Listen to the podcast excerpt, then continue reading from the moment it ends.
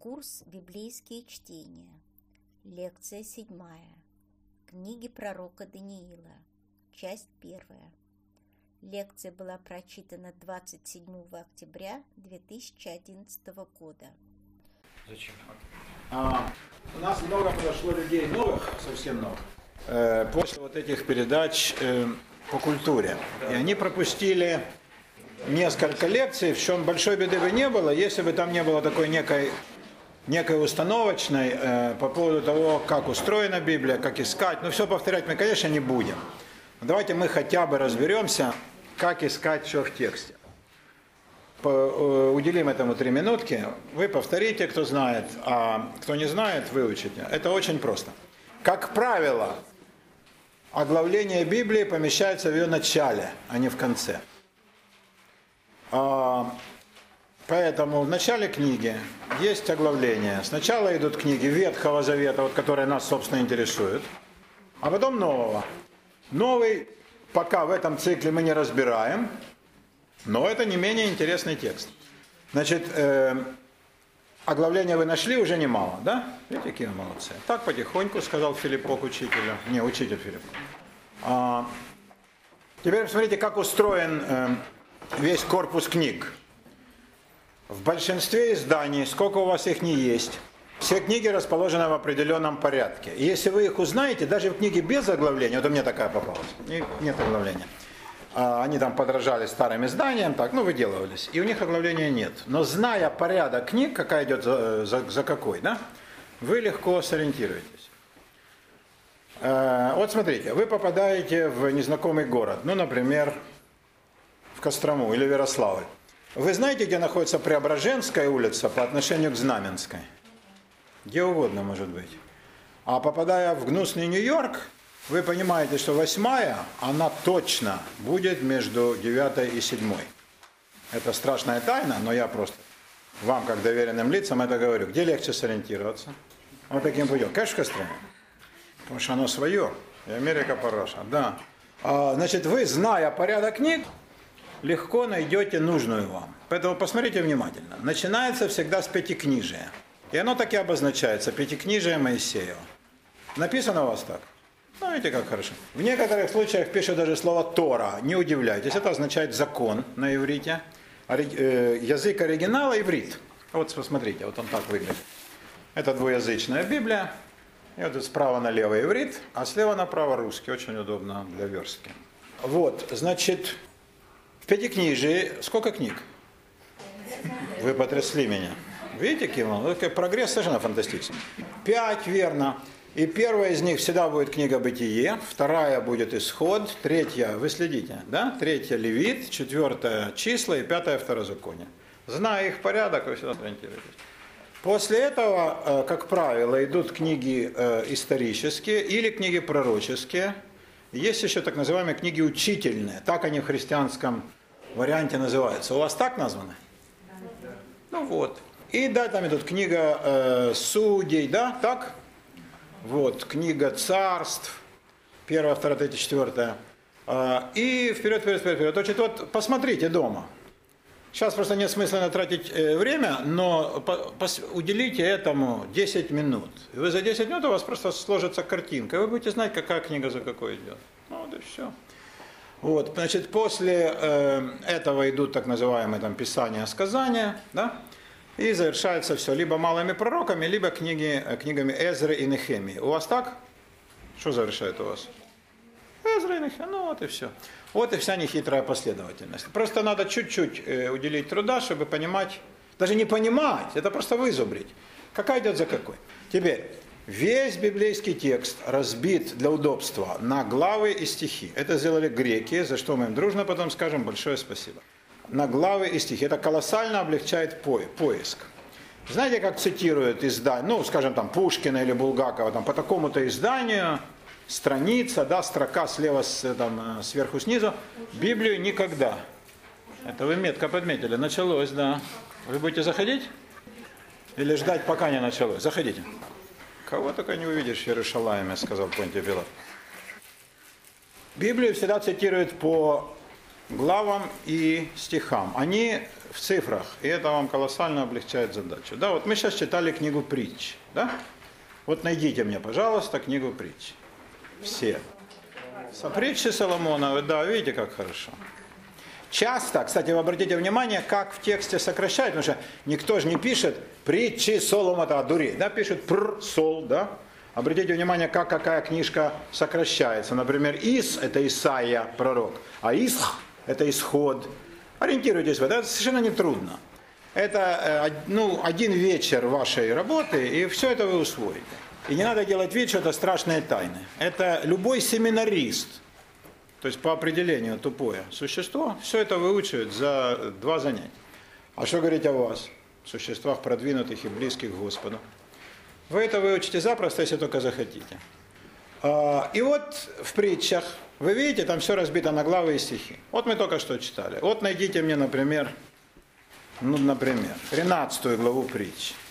Да, и в 13 главе, да, мы читали ее совершенно верно. А, и, значит, э, найдем в ней 13 стих. Нашли? Ну, прочтите нам, пожалуйста. Вот вы, будьте любезны.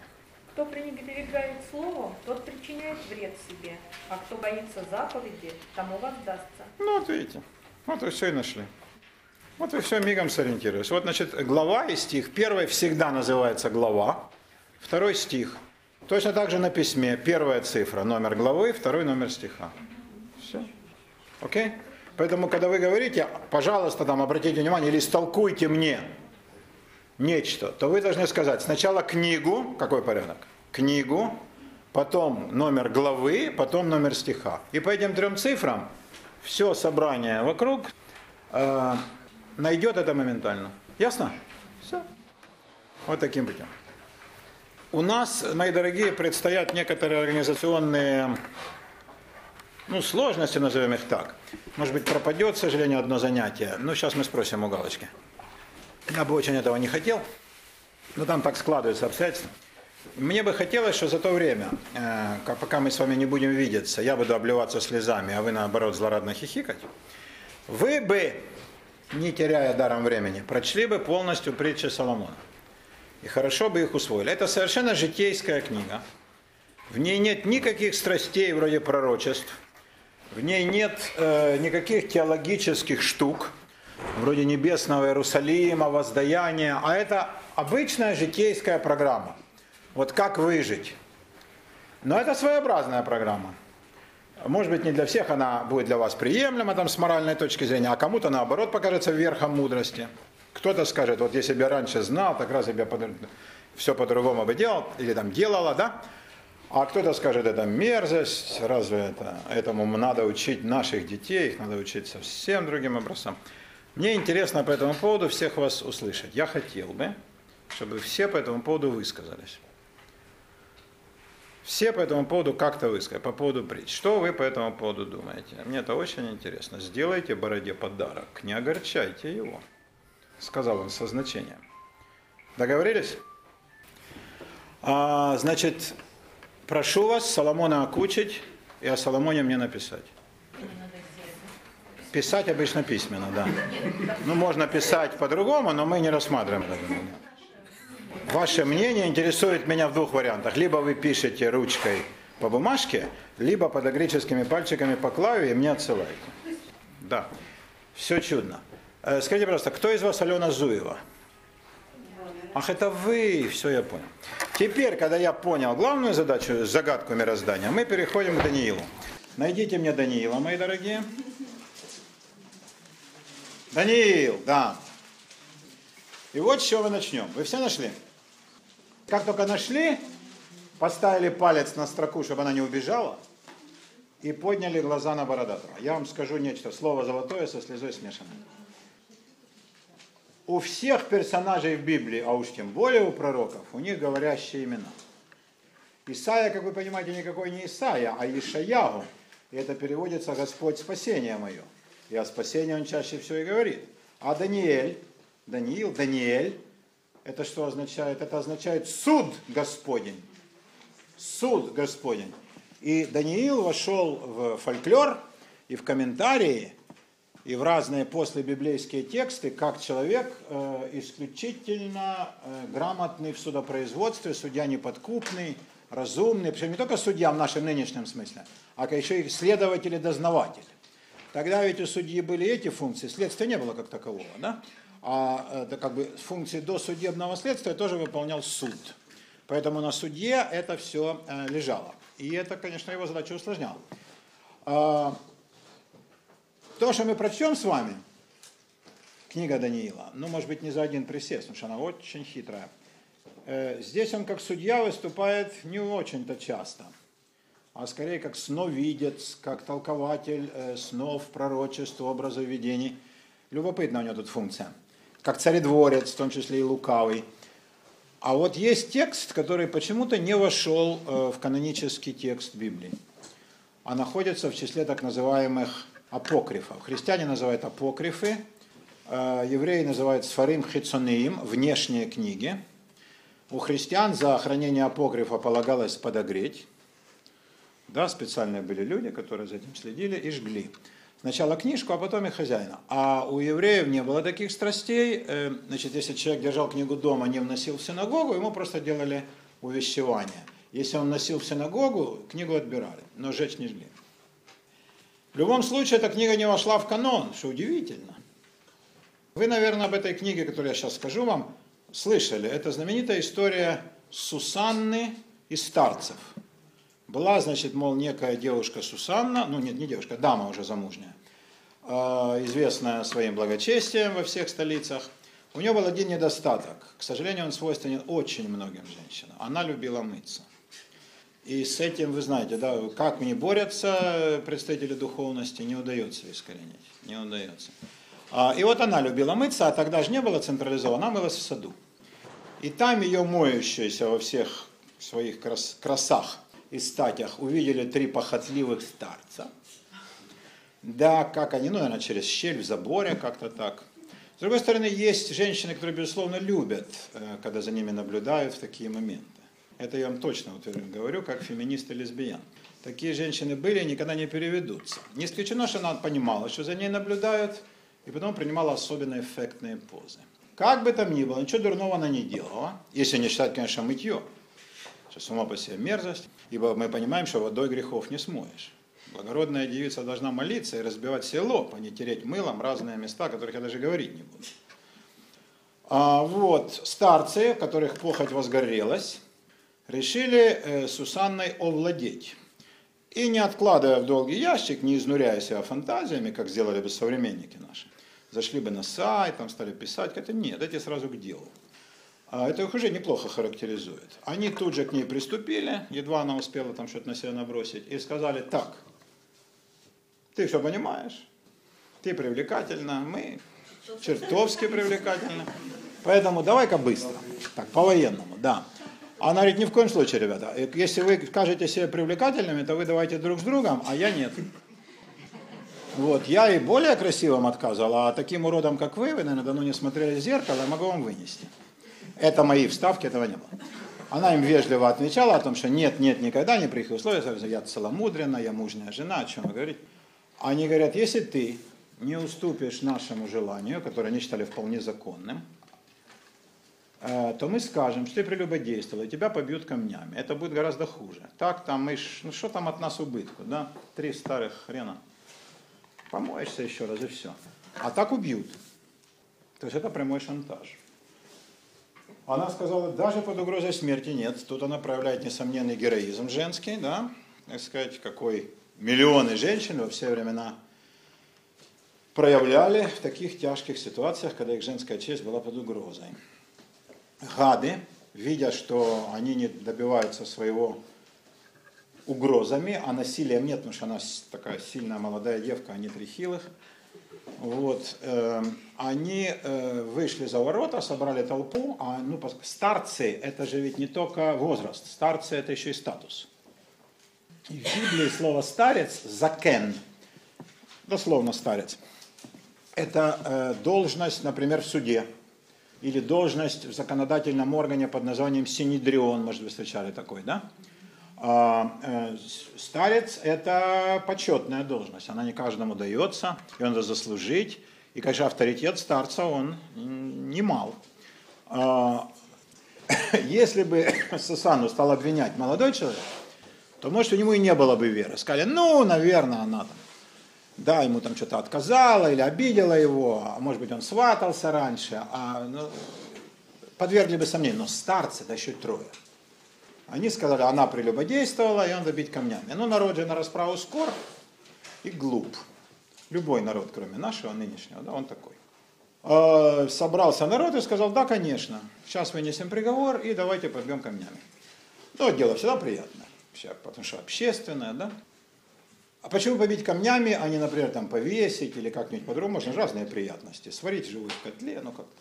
А, побиение камнями общественная казнь и непонятно, кто убийца. Тогда нет палача, а вообще не было палача как штатной должности. Потому что побиение камнями, это получается вся община тебя покарала. Никто же не знает, какой камень был последним. И так это, во-первых, коллективная ответственность, скрепление кровью, это тоже очень, кстати, интересный момент, да? После этого сказать, а ты принимал участие? Ну ты же бросал камень. Ну так ты бросал или нет? Мы все видели. А что ты теперь? А ты нас обвиняешь. Да? Какой красивый момент да, э, скольких э, недоразумений в нашей нынешней жизни да, удалось бы избежать, если бы значит, удалось бы доказать, что все бросали камни. Э, и кроме того, это как бы момент, э, ну, чтобы неповадно было, да, что вот следующий, видя, это же было публично, выводили там за стены города в специальное место, и это получалось как бы живая могила как бы из камней, да, а, и остальных это, конечно, должно было как-то окорачивать, да? Типа вот не кради, не убивай, не прелюбодействуй, а то вот что будет, да? Как в средневековье э, трупы повешенных оставляли там, пока их вороны не расклюют, э, да, для того, чтобы остальные смотрели и э, видели, что их ожидает. И Сусана плачет, но и никто не верит.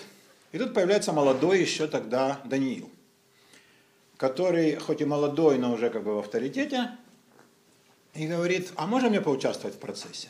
Ему говорят, пожалуйста. Я хотел бы, если вы не возражаете, высокий суд, а эти же старцы, они не судьи, они обвинители, да? а суд это другие люди.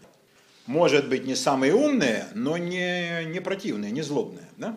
а просто вот как бы не внявшие доводом рассудка и не взявшие на себя бремя подумать.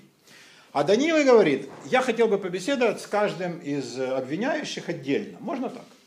допросить. Это пожалуйста. Он отводит первого и говорит, под каким деревом она прелюбодействовала? Говорит, под пальмой, очень хорошо. А юноша каков был из себя? Высокий брюнет.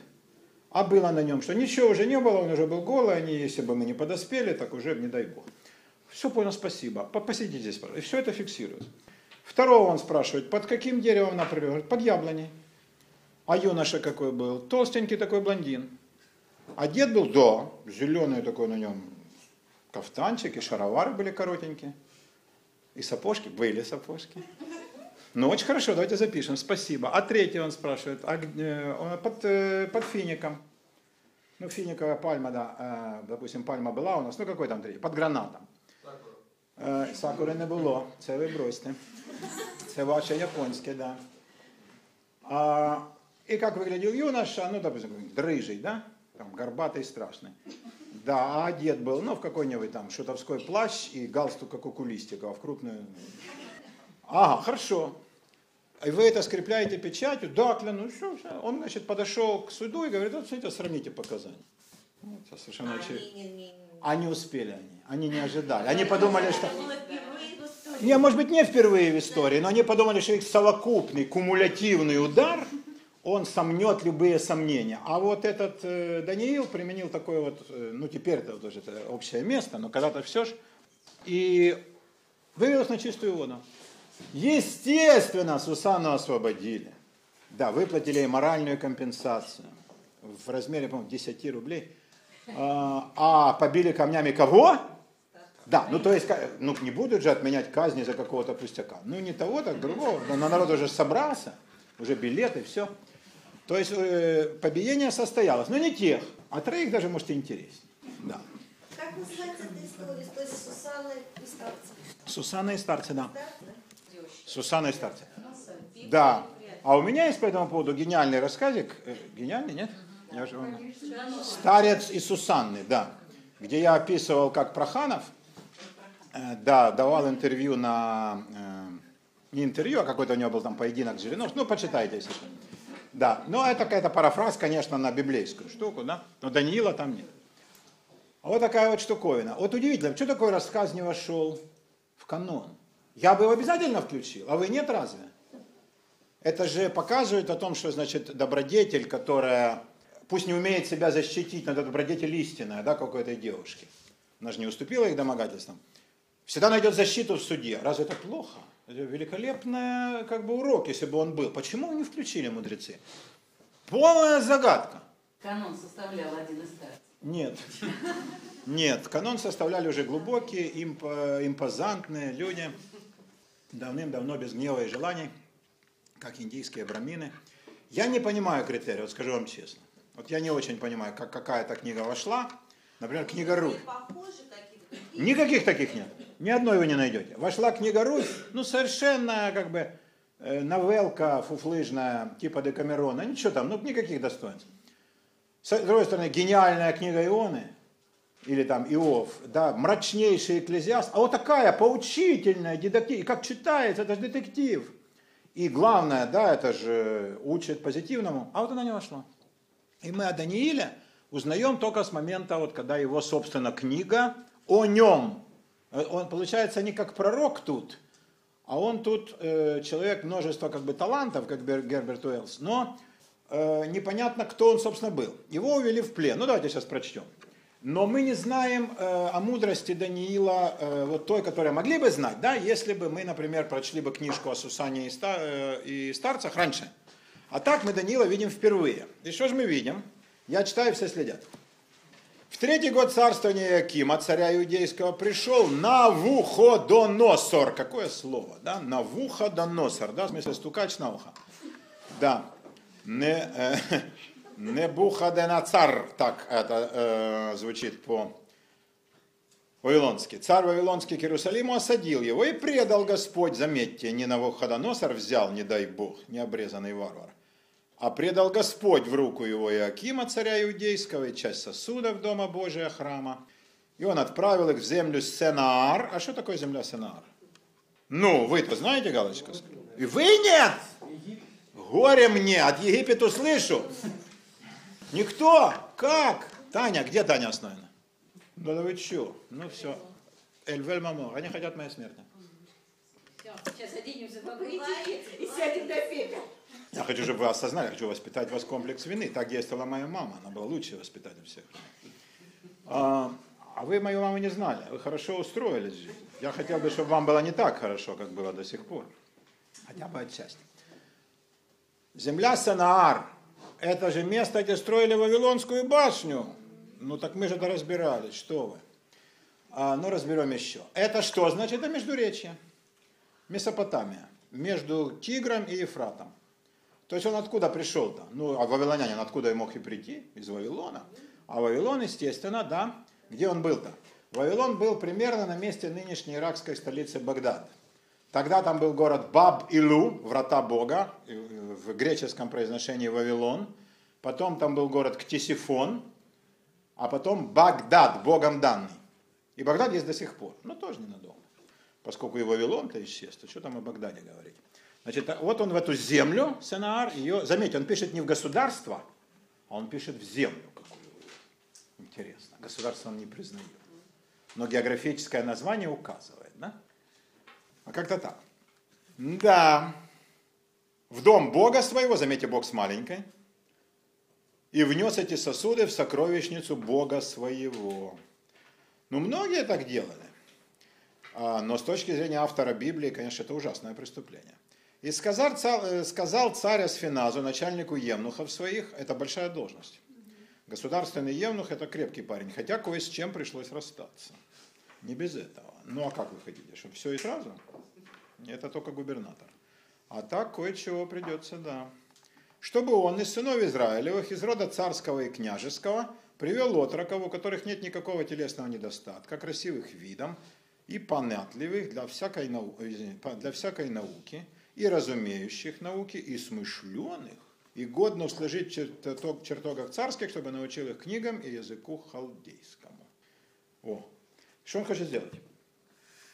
Конечно, у нас, сегодняшних воспитанных на Пенкине Моисееве, первая ассоциация, раз он мальчиков собирает, то понятно.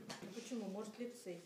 Ничего подобного. Он хочет из них воспитать ари нет, аристократию локальную, местную, которая потом поддержит его царскую власть в его лоскутной многонациональной империи. Умен ли царь?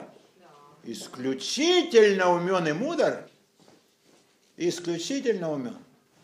Да, кто поступал так? Так, например, поступала английская, э, английская колониальная администрация. В мире есть несколько империй. Самые хищные и крупные из них – это китайская, российская и британская империя. Из каковых, в общем, китайская и российская живы до сих пор, хотя китайская крепче остальных. Британская рухнула, солнце над ней раньше не заходило, сейчас уже заходит. Но очень разные принципы у них приобщения народов к своей империи. Китайцы никого не считают людьми, кроме самих себя. Как они поступают с окружающими народами, их полностью ассимилируют. Или культурно ты переезжаешь, одеваешься как китаец, учишься как китаец, ешь палочками, забываешь свой язык, берешь китайское имя, все. Либо, если народ, например, там более-менее многочисленный, ну что такое с китайцами многочисленный? Это же смешные цифры. Да, сколько вы можете выставить? Миллион? Ну, окей, но они выставят 20. То есть по-любому они переселят гигантское число, и через три поколения вас не будет. Китайский метод взаимодействия с окружающим народом всегда такой. Сначала мечом, а потом и всем остальным. И все эти народы рано или поздно попадают в орбиту китайского влияния. Пардон, я отвечу точно. Это китайский путь. Вы его поняли. Теперь э, русский путь покоряют все, что только есть на территории, ну, сухопутной, да, потому что Россия и Китай не мореходные державы. Хотя плавают, да, ну, Россия с Петра, китайцы раньше, но интереса к заморским странам у них никогда не было. А вокруг огромные сухопутные, Китай, он куда распространился, а Россия, до Тихого океана допер мужик, да, в лаптях, между прочим. А там же куча народов. Как с ними быть?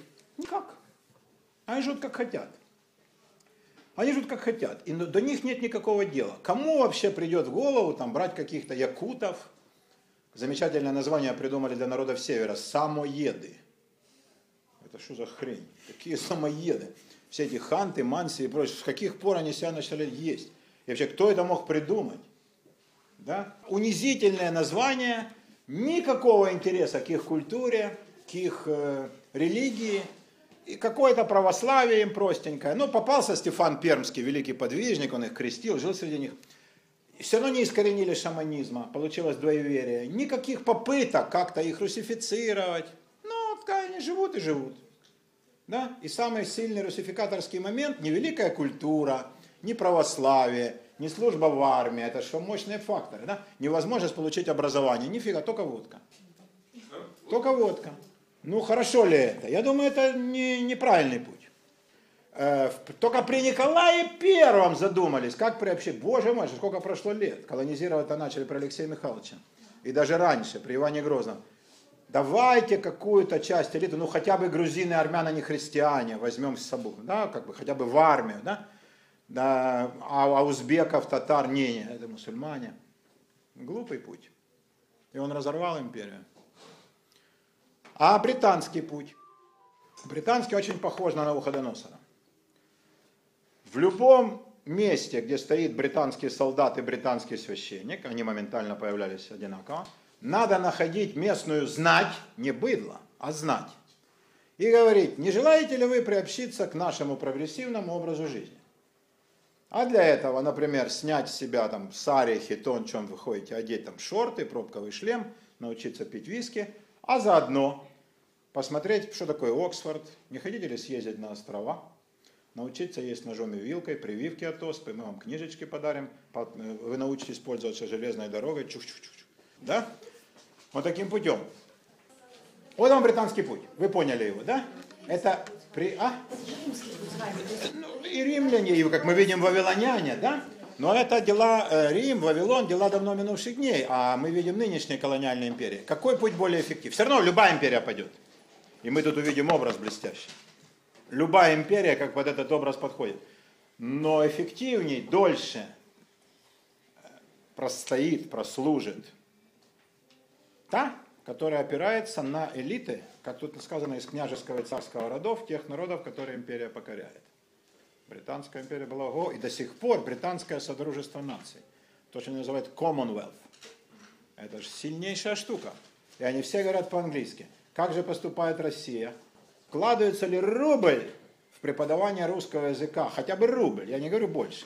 Преподавание русского языка в Грузии, в Армении, в Азербайджане, в Киргизии. При том, например, что в Киргизии, Туркмении, Узбекистане при тамошнем уровне образования, вы же понимаете, что это за прелесть, тяга тамошних людей, русских там уже почти не осталось, тамошних узбеков, киргизов, туркмен образованных, там же не все хлопок выращивают. Их тяга к русской культуре громадна, но как они могут поступить в Московский университет? Они же не знают русского языка, их никто не учил. Вместо того, чтобы вложить туда и небольшие же бабки – по сравнению с устройством зимней Олимпиады в тропиках. Уже стыдно сказать, это же смешно, смешные суммы. Но их не нашлось. Не в парадигме империи. Мне кажется, это очень глупо. Так вот, мы видим, насколько умен царь Навуходоносор. Вот он сразу строит такую империю. Она же у него из кучи народов. И вот он их, он их не загнобил, не истребил. Он сказал, приведите аристократических детишек, только толковых. Видите, какие там требования? Да? Василий, просите нам еще раз. Какие требования он предъявляет к отрокам? У которых нет никакого телесного недостатка, красивых видом и понятливых для всякой науки, разумеющих науки и смышленных для гу... и годных, годных служить. служить в чертогах царских, и чтобы научил их книгам и языку халдейскому. Великолепно! Вот вам программа на ухода. Его замысел понятен? Толковый был мужик. Как же дальше дело было? И назначил им царь ежедневную пищу с царского стола и вино, которое сам пил, заметьте. Да, это нехило. А вы лицей. В лицей, что боже, лицеисты пили э, царское вино и ели царского стола? Конечно, нет. И велел их э, воспитывать три года, по истечении каковых они должны были предстать перед царем.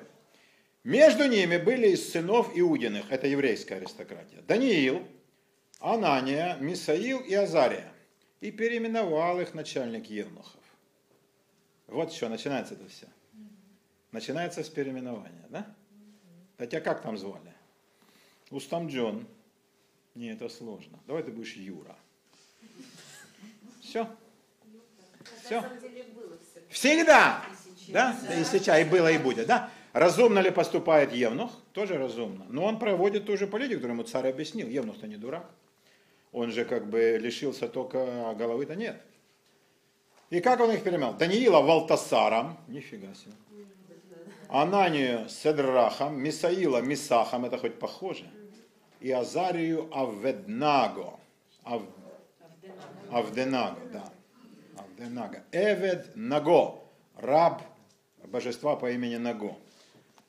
Даниил положил в сердце своем не оскверняться яствами со стола царского и вином. Оно же не кошерное, да, еврею запрещено. А, и вином, какой пьет царь, и потому просил начальника Евнухов о том, чтобы он, чтобы не оскверняться ему. Бог даровал Даниилу, Бог всегда тут, милость и благорасположение начальника Евнухов. Поскольку это начальник Евнухов, то никаких подозрений здесь быть не может. А просто мальчик понравился. И начальник Евнухов сказал Даниилу, я не против, но боюсь я господина моего царя, который сам назначил вам пищу и питье. Если он увидит лица ваших худощавее, нежели у отроков, сверстников ваших, то вы сделаете голову мою виновным перед царем. И тогда я уже лишусь и головы. Тогда сказал Даниил Амелсару, э, которого начальник Евнухов представил Даниилу, ну и к всем остальным. Сделай опыт над рабами твоими. В течение десяти дней Пусть дают нам овощи в пищу и воду для питья. Ничего больше. Никаких мясов, там, сыров, да, вин. И пусть потом явятся перед тобой лица наши, тех отроков, которые питаются царской пищей. А затем поступай с рабами твоими, как увидишь. Он послушался их, э, испытывал их в этом 10 дней. По истечении же 10 дней, я пытался, я репетировал это, лица их оказались красивее, и телом они были полнее всех тех отроков, которые питались царскими яствами. Тут мы начинаем понимать жанр рассказа. Это что такое? Как называется такой жанр? Это агеография, это э, житие святых. Тут вот с этого момента мы начинаем понимать, что спрашивать достоверности, она может быть в деталях как раз. Но в главном дальше пойдут такие страсти, и мы понимаем. Да? Здесь главное дидактический посыл, а не правда жизни. В реальности такое может быть? Но здесь это произошло. А почему, друзья мои? Чудо Господне, конец. Елочка, зажгись, блин. Да, так говорила наша старшая пионер-вожатая. А, вот такой интонацией. По-моему, хорошо получилось. И даровал Бог четверым всем отрокам знание и разумение всякой книги и мудрости, а Даниилу еще даровал разуметь всякое видение и сны. Это очень пригодится. По окончании тех дней, когда царь приказал представить их, начальник Евнухов представил их на Навуходоносору. И царь говорил с ними, и всех отроков не нашлось подобных Даниилу, Анании, Мисаилу и Азарии, и стали они служить перед царем, ну естественно. Там же были разные народы. Эфиопы, армяне, арабы, набатейцы. Как вы думаете, какой народ победил? Скажите нам вслух. Ребе, скажите вслух. Кто победил? Ну, конечно, да. А вы сомневались, да? Ну, ясное дело. Да. Конечно, евреи. Как могло быть по-другому? И во всяком деле мудрого уразумения, о чем не спрашивал их царь, он находил их в десять раз выше всех тайновидцев и волхвов, какие были во всем царстве его. Ну, как Гелат Шалит, да? одного на тысячу. И был там Даниил до первого года царя. Первая глава вам ясна? Ну, я сразу дальше. Царя Кира. Кира. Кира, Кира, да, конечно. Царя Кира, да. А Кир такой царь. А царь Кир, он проявится еще. Он проявится, да. Значит, тут как бы э, автор, ну, не очень умел. А мне кажется, что литературного мастерства, конечно, призанять бы. Например, у автора книги Ионы, да, которую мы читали. То был гений, этот нет. Он не может там одной строкой, да, он знаешь, сколько пишет, это повторение дофига. Да, вот это бесконечное повторение имен, и там мы, мы уже все поняли, он все еще нагромождает. Э, он что хочет сказать? Идет история еврейского народа в плену, пока храм разрушен. И сосуды храмовые находятся тоже в поругании, да, э, в святилище язычников. Идет история Вавилонского царства Навуходоносора, который еще не знает, что ему предстоит. А параллельно с этим Перс по имени Кир уже вступил на престол. Да, ну вот как мы бы, например, бы делали бы фильм об истории Древней Руси, и сказали бы, и вот в этот момент Зодчий, там какой-нибудь Федор, э, Волк, там и Михаил Конь завершили строительство прекрасного собора – в этот момент там Русь достигла э, вершины своего э, величия. Да, с ней торговали, православие укреплялось, монастыри множились. И тут диктор за могильным голосом бы сказал, а в этот момент Чингисхана уже подняли на белом войлоке. И мы понимаем, что произойдет потом. Они не знают, а мы знаем. Да? Таким путем. Вот это здесь такой прием. Прием неплохой. Да? Но вот он первый раз как бы пытается проявить свое литературное мастерство. Во второй год царствования Навуходоносора снились Навуходоносору сны. Ну какой же царь без снов? Вам снятся сны? Если нет, только потому что вы не цари. Да. Как только вы почувствуете себя принцессами, это касается милых дам и барышень, а вы, мужики, ну, не обижайтесь, ну попробуйте кем-нибудь при царской власти, ну политологом Павловским, например, да? вам тут же будут сниться сны. Причем какие? Да, снились сны. Вы помните, снились сны фараону, да? Как-то цари любят видеть сны. И вообще, как бы, сны снятся всем, но в Библии царям снятся исключительные сны. И, конечно, если бы доктор Фрейд всех их окучил, да, ну и кто будет толковать сны царю? Ну мы уже понимаем. Ну и как, кто же еще? Да, так же, как во всем Египте, фараону, вы помните, на него не нашлось кого, чтобы истолковали ему про семь тощих коров и семь э, э, тучных коров, про э, тучный колос и толстый колос, и только Иосиф ему истолковал. Так, конечно, будет и тут. Но тут идет такая длинная экспозиция. Он не может коротко, автор Даниила, да, не Иона. Он должен длинно. Ну, давайте так. И велел царь созвать тайновидцев, и свидетелей, и чародеев, и халдеев. Ой, елки. Не-не-не, вы в это, подождите, подождите. Во второй год... А, да-да, и возмутился дух его, да, да, и возмутился дух его, и сон удалился от него. То есть он очень был, он очень смущен был, да. И стал он какой? Животрепещущий. И велел царь созвать тайновидцев, гадателей, чародеев и халдеев. То есть разные, разные виды колдунов, среди которых самые крутые это тайновидцы, на иврите Хартумим. Да, столица этих самых Хартумим была в городе Хартум, ныне столица независимого государства Судан. Там готовили самых крутых, там была их академия. Да, вот они все собрались перед царским лицом, и сказал им царь, сон, ребята, снился мне, и тревожился дух мой, желаю знать этот сон. И сказали халдею царю по-арамейски. С этого момента ивритский текст заканчивается, начинается арамейский. Единственная книга Библии где-то так. Да. Вехартумим амру лемелех арамит. Малька аль-маха. Видите, уже сразу пошел э, арамейский, да? Царь, вовек живи. Скажи сон рабам твоим, и мы объясним значение его. Ну, это понятно, да? Отвечал царь и сказал халдеям, слово вышло от меня, отступило от меня. Если вы не скажете мне сновидение и значение его, в куски будете изрублены, ребята. И дома ваши обратятся в развалины. Но если расскажете сон и значение его, получите от меня дары, награду, великую почесть, и так скажите мне сон и значение его. То есть он не, не говорит сна, а хочет, чтобы они ему рассказали, что ему снилось. Они вторично отвечали и сказали, да скажет царь рабам своим, не надо пить с утра такое. Сновидение, мы объясним значение. Отвечал царь и сказал, верно знаю, что вы хотите выиграть время. Потому что видите, что слово отступило от меня.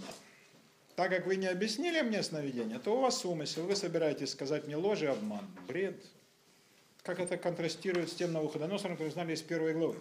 Пока минет время. Итак, расскажите мне сон, а тогда я узнаю, что вы можете мне объяснить. И значение его. Ложный посыл. Ложный.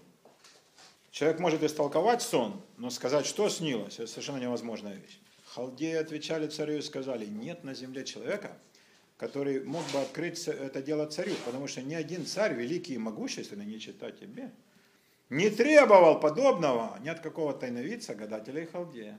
Дело, которого царь требует, так трудно, что никто другой не может открыть это царю, кроме богов, которые обитание, которых обитание не с плотью, они не живут среди нас. Да? Раз свирепел царь и сильно разгневался, как неожиданно, да? Не свел его этот э, неожиданный сон с ума. Такой разумный был человек, так мы его знали, да? Мудрец, и вдруг полный идиот и восточный деспот. Зачем, что, на что тут гневаться? Они говорят ему абсолютно разумные вещи. И приказал истребить всех мудрецов вавилонских. Ну, это правильно. Вообще приказ истребить всегда хороший. А при Сталине был такой, да, царь в Вавилоне, вы помните, да, Иосиф Сирёч Джугашвили. Кликуха, вы знаете все его. А, была затеяна перепись народов СССР. Она завершилась в 1938 году. Она показала, что убыль населения гигантская. Смерть от голодомора, а, нерожденные дети, сосланные, огромные массы там крестьян, э, уже начало маховика репрессий, то есть население убывает стремительно. Вот с этого, кстати, момента все и началось. И Россия, прежде страна очень такая многолюдная, стала потихоньку, и сейчас до, до полного вырождения. Итоги переписи были совершенно корректные, не устроили. И он сказал всех, кто ее проводил, и приказал истребить, набрать новых. Эти новые показали правильно. А то они четыре раза пере, ну, как бы не пересчитывали, они показывали. Самому они не решались. Каким-то людям говорят, так пойдет. А столько населения нормально, нет, еще, да, хорошо. Уточните. Да, еще. И они прибавляли, прибавляли, пока не вышли цифры, которые хотел видеть. Да? С этого момента началась самая точная вещь на Земле – советская статистика. Да, когда вышло это повеление, чтобы убивать мудрецов, искали и Даниила, и товарища его, чтобы умертвить его. Ничего личного. Но раз сказали, ты мудрец? Да. Хочешь хорошо, идем. Тогда Даниил обратился к советам э, и мудростью к Ариоху, начальнику царских телохранителей, который вышел убивать мудрецов вавилонских. Но Ариох, видимо, такой парень, да, ему сказали, он всех и глушит. Завтра прикажет, будет всех отпаивать молоком. Такой офицер ВДВ, да? Ну, есть задача, как убить. Пьяной драки, чтобы не было концов, будет. А этому со 100 метров лобешник, чтобы все видели? Будет. Этого сбросится? Будет. Э, Нет. э, У него нет рефлексии. Да, сказали вырезать, нахрен. Чё, Какие проблемы? Да. И спросил Ариоха, сильного при царе, почему такое грозное повеление от царя? Тогда Ариох рассказал все дело Даниилу. Ну, то есть, как бы, я тебя все зарежу, но почему тебе не знать? И Даниил вошел и упросил царя дать ему время, и он представит царю толкование сна. Царь, не совсем сойдя с ума, согласился. Даниил пришел в дом свой и сказал дело Анании, Мисаилу, э, товарищам своим, чтобы они просили милости у Бога об этой тайне, дабы Даниил и товарищи его не погибли с прочими мудрецами вавилонскими. Чтоб ты был здоров со своим синтаксисом и бесконечными повторениями. Но здесь делать нечего. И тогда открыта была тайна Даниила в ночном видении, и Даниил благословил Господа Небесного, Эль Шмая. И сказал Даниил, да будет благословено имя Господа от века и до века, ибо у него мудрость и сила. Она изменяет времена и лета, не излагает царей, поставляет царей, дает мудрость мудрым и разумение разумным. Он открывает глубокое и сокровенное, знает то, что во мраке и свет обитает с ним. Славлю и величаю тебя, Боже, отцов моих, что даровал, даровал мне мудрость и силу, открыл мне то, о чем мы молили тебя, ибо ты открыл мне дело царя. После этого Даниил вошел к Ариуху, которому царь повелел умертвить. Мудрецов вавилонских мы не забыли. Пришел и сказал ему, не убивай мудрецов вавилонских. Введи меня к царю, я открою значение сна. Ариох немедленно, вместо того, мог же вырезать. Но приказ же есть, его же никто не отменял. Вместо этого привел Даниила к царю и сказал ему, я нашел пленных и сынов Иудеи человека, который может открыть царю значение сна. А кто это был при фараоне у Иосифа? Это был виночерпий. Вино, не такой злобный, да, там сказать, не с мечом окровавленным, а тихо венцо наливал. И говорит, там сидит в тюрьме еврей, юноша, вот он толкует сны, слушай, ну это вообще. Давай я его позову. Нет, ну виночерпий-то он же на своем э, опыте. На своем примере. Этот рискнул. Да, но как, как он? Он ничем не рискует, он, он берется, говорит. Да, вот этот парень из евреев, ты же понимаешь, им верить нельзя. Но этот берется. Пойдешь? Хорошо. Царь сказал Даниилу, который вызван, назван был Валтасаром, можешь ли ты назвать мне сон, который я видел и значение, его ласково? Даниил ответил царю и сказал, тайны, о которых царь спрашивает, не могут открыть царю ни мудрецы, ни обаятели, ни тайновицы, ни гадатели. Но есть шармер, дамский угодник, обаятели разновид- разновидность колдунов. Те, которые как бы умеют улестить и умилостивить духов. Ну понятно, если они в этой компании, значит это разновидность. Это разновидность колдунов. Заговоры, ну, может быть, ну, которые вот в хо- в хороших, да, белые шаманы такие, белые шаманы. Но есть на небесах Бог, открывающий тайны. Он откры- э, открыл царю Навуходоносору, что будет в последние дни. Тут царь насторожился. Сон твои видения главы твоей на ложе твоем были такие. Главы, вы понимаете, голова, да? Не глава из книги. Ты царь, вот тут внимательно. На ложе твоем думал о том, что будет после сего. После сего, то есть после меня, да? И открывающий тайны показал тебе то, что будет. А мне тайна сия открыта не потому, чтобы я был мудрее всех живущих, скромняга, но для того, чтобы открыто было царю разумение, и чтобы ты узнал помышление сердца твоего. То же самое говорит Иосиф, не от меня это, а от Бога, да, я не только э, силою пославший имя и так далее. Тебе, царь, было такое видение. Вещь абсолютно невероятная. Никто не может знать, что снится другому человеку. Но А с друг- с другой стороны, чем он рисковал? не, он уже ничем не рисковал, он уже увидел. Но мы же понимаем жанр, да? Это географ. Там же Ну, было... если, если царь не помнит, так ему можно было рассказать что-нибудь. Нет, царь помнит хорошо. Царь помнит хорошо, а а он, Даниил, увидел это в своем видении, да? И все как бы, ну раз уже видел, то, конечно, истолковал. Тебе, царь, было такое видение. Вот какой-то большой истукан. Как истукан по-гречески вы бы сказали? Колосс, на- э, родовский, помните, да? Колосс. Слово колосс сейчас пригодится. А, Целем на, на арамейском. Огромный был этот истукан. В чрезвычайном блеске стоял он пред тобой, и страшен был вид его. У этого истукана голова была из чистого золота. Грудь его и руки его из серебра. Чрево его, чрево понятно? Брюхо. И бедра его медные, голени железные, ноги же его отчасти железные, отчасти глиняные.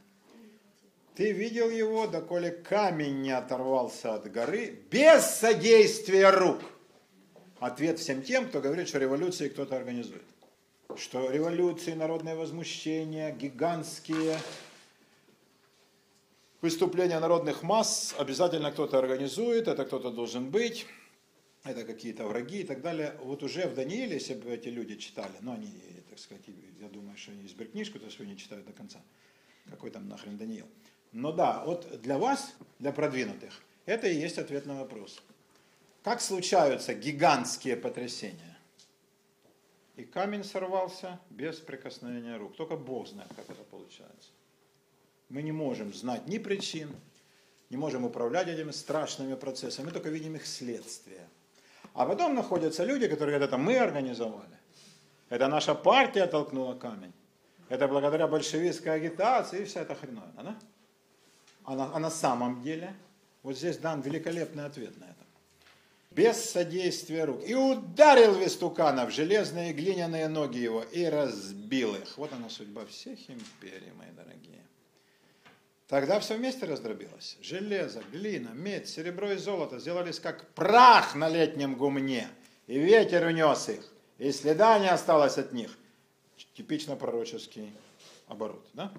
Это любят пророки говорить о том, как от ваших богатств и от вашей силы ничего не останется. А камень, разбивший истукана, сделался великой горой и наполнил всю землю. Вот сон. Скажем перед царем и значение его. Ты царь, царь царей, которому Бог Небесный даровал царство, власть, силу и славу. И всех сынов человеческих, где бы они ни жили, зверей земных и птиц небесных. Ну, это ритуальная фраза. Он отдал в твои руки и поставил тебя владыкой над ними всеми. Ты – это золотая голова. Это великолепно. Шварц, Ваше Величество, вы гений. Да. Хорош, Даниил, да? Хорош. Ты – это золотая голова. Я ничего от вас не скрою, Ваше Величество. Вы – это золотая голова. Я старик честный и прямой, я вам скажу, вы гений. Молодец. Я горжусь, Даниил. После тебя восстанет другое царство, ниже твоего. А потом еще третье царство, медное, ну фуфло который будет владычествовать над всей землей. А четвертое будет крепко, как железо.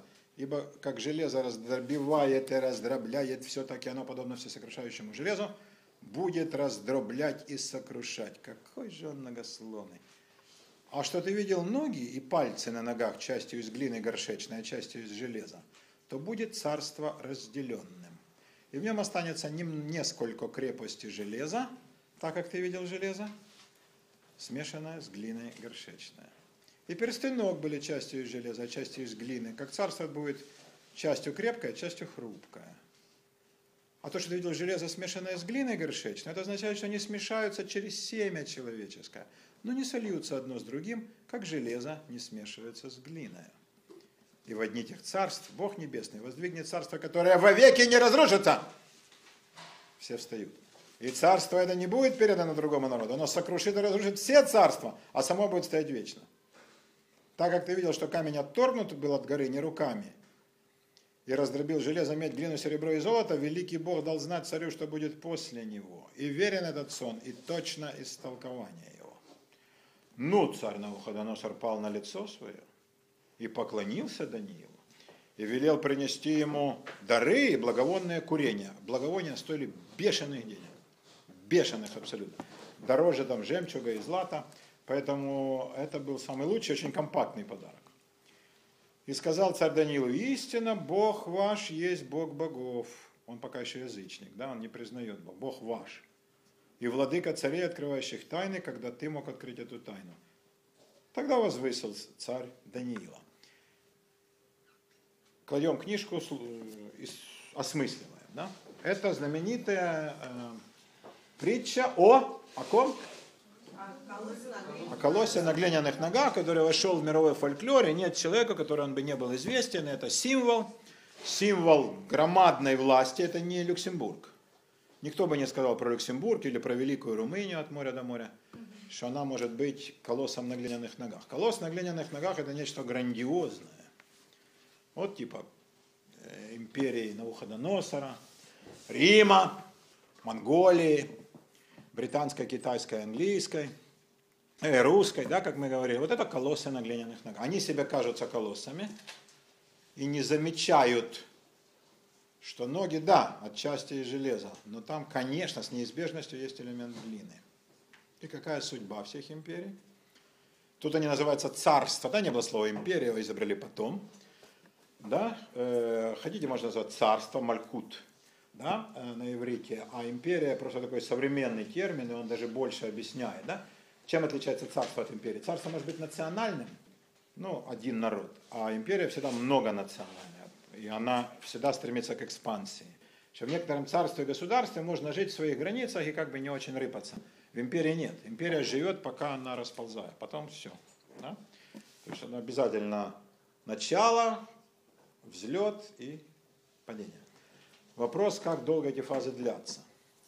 И вот Даниил дает парадигму, мы, вы можете не соглашаться, но для миллионов людей, читавших Библию во все времена, это была абсолютно безошибочная парадигма отношения к власти. Что такое империя? Очень многие люди жили в империях. Были такие, которые жили в маленьких государствах, да, но это все равно, это как, ну, например, в Прибалтике. Между молотами и наковальней, да, между гигантскими хищниками России и Германии. Ну, сколько ты там проживешь? Финляндия, да, ну, кому-то ты все равно будешь принадлежать. Сейчас вроде бы, да, они все освободились, но их захапала новая империя, европейская, брюссельская бюрократия. Я скажу, ничуть не лучше, кстати. Да, империи прежних, а еще и хуже. И попробуй рыпнись. Ну да, оккупировать не будут. Задушат нахрен и все. Да и куда ты денешься? То есть это та же самая империя европейская, во главе которой стоят Франция и Германия. Милейшие, чудеснейшие государства. Никогда не воевавшие, империи не создававшие. Да. Желающие исключительно только процветания всем своим чудным соседям – особенно Румынии, Португалии и Греции, как самым богатым и трудолюбивым. Империи были и будут всегда. И Даниил об этом говорит. И мы видим, что это полностью подтверждается. Да? Вот сколько прошло времени с тех времен. Э, это самая стойкая форма объединения народов. Э, что дурного есть в империи? Ничего. Надо только ей понимать, что она тоже временная.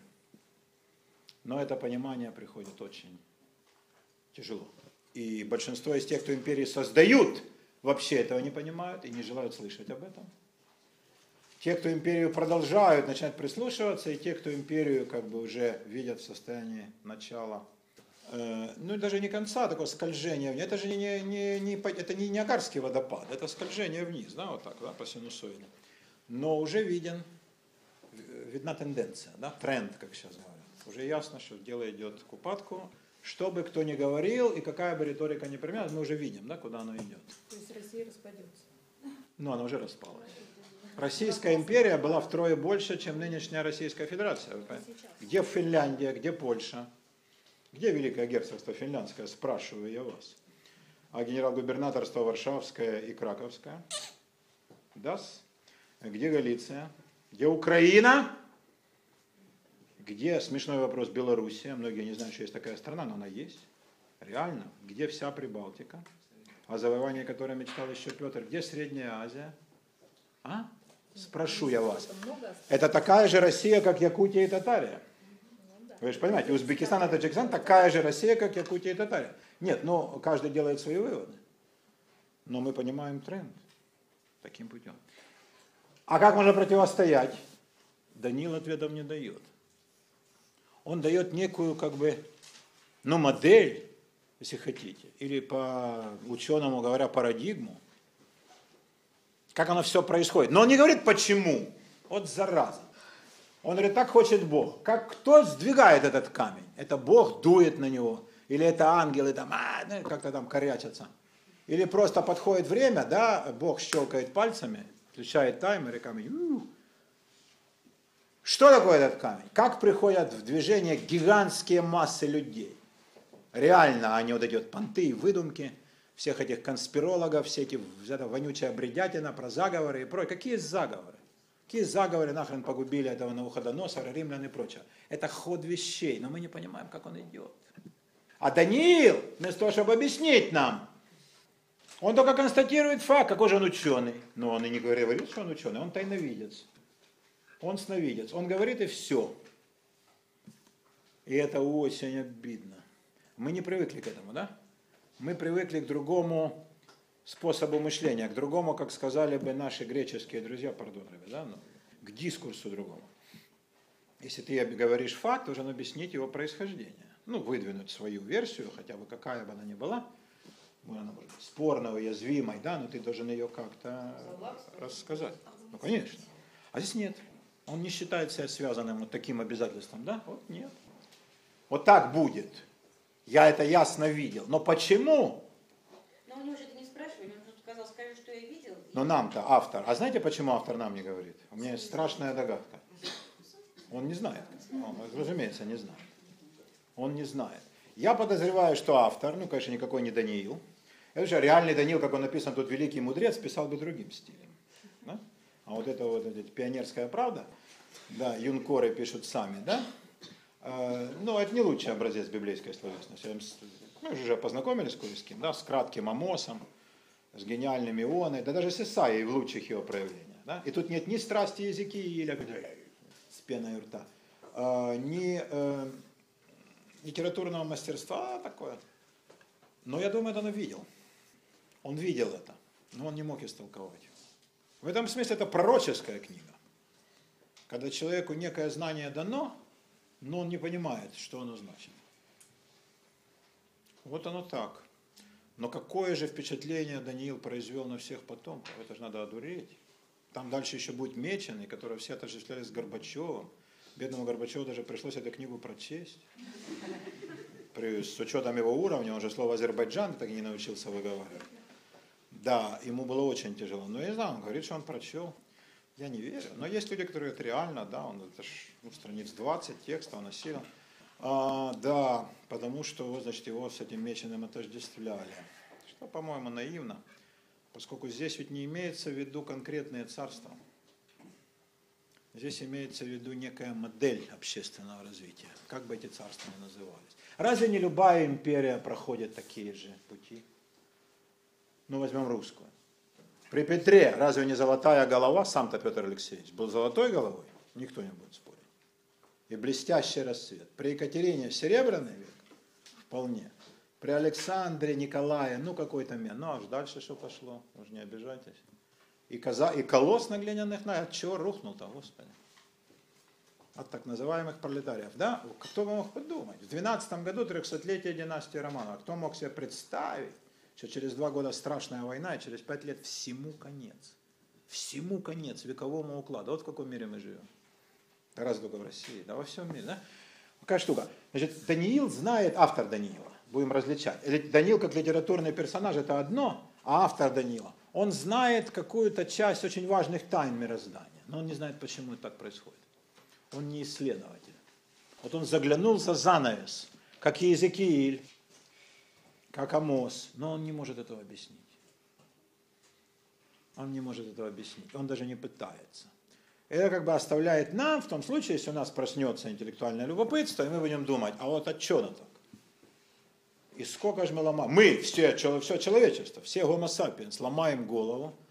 Это же со времен Даниила прошло, что это страшно сказать, это 586 год до нашей эры прошло 2500 лет. Да? И что, мы приблизились к пониманию истины? Хоть на копейку? Да ни, ни, никак. А мы многое поняли о мире, многое, без э, смеха. Но как идут общественные процессы, не понимает никто. И кто мне пытался объяснить, не выходит. Не выходит. Вот грустная констатация. Оказывается, люди не управляют своей историей.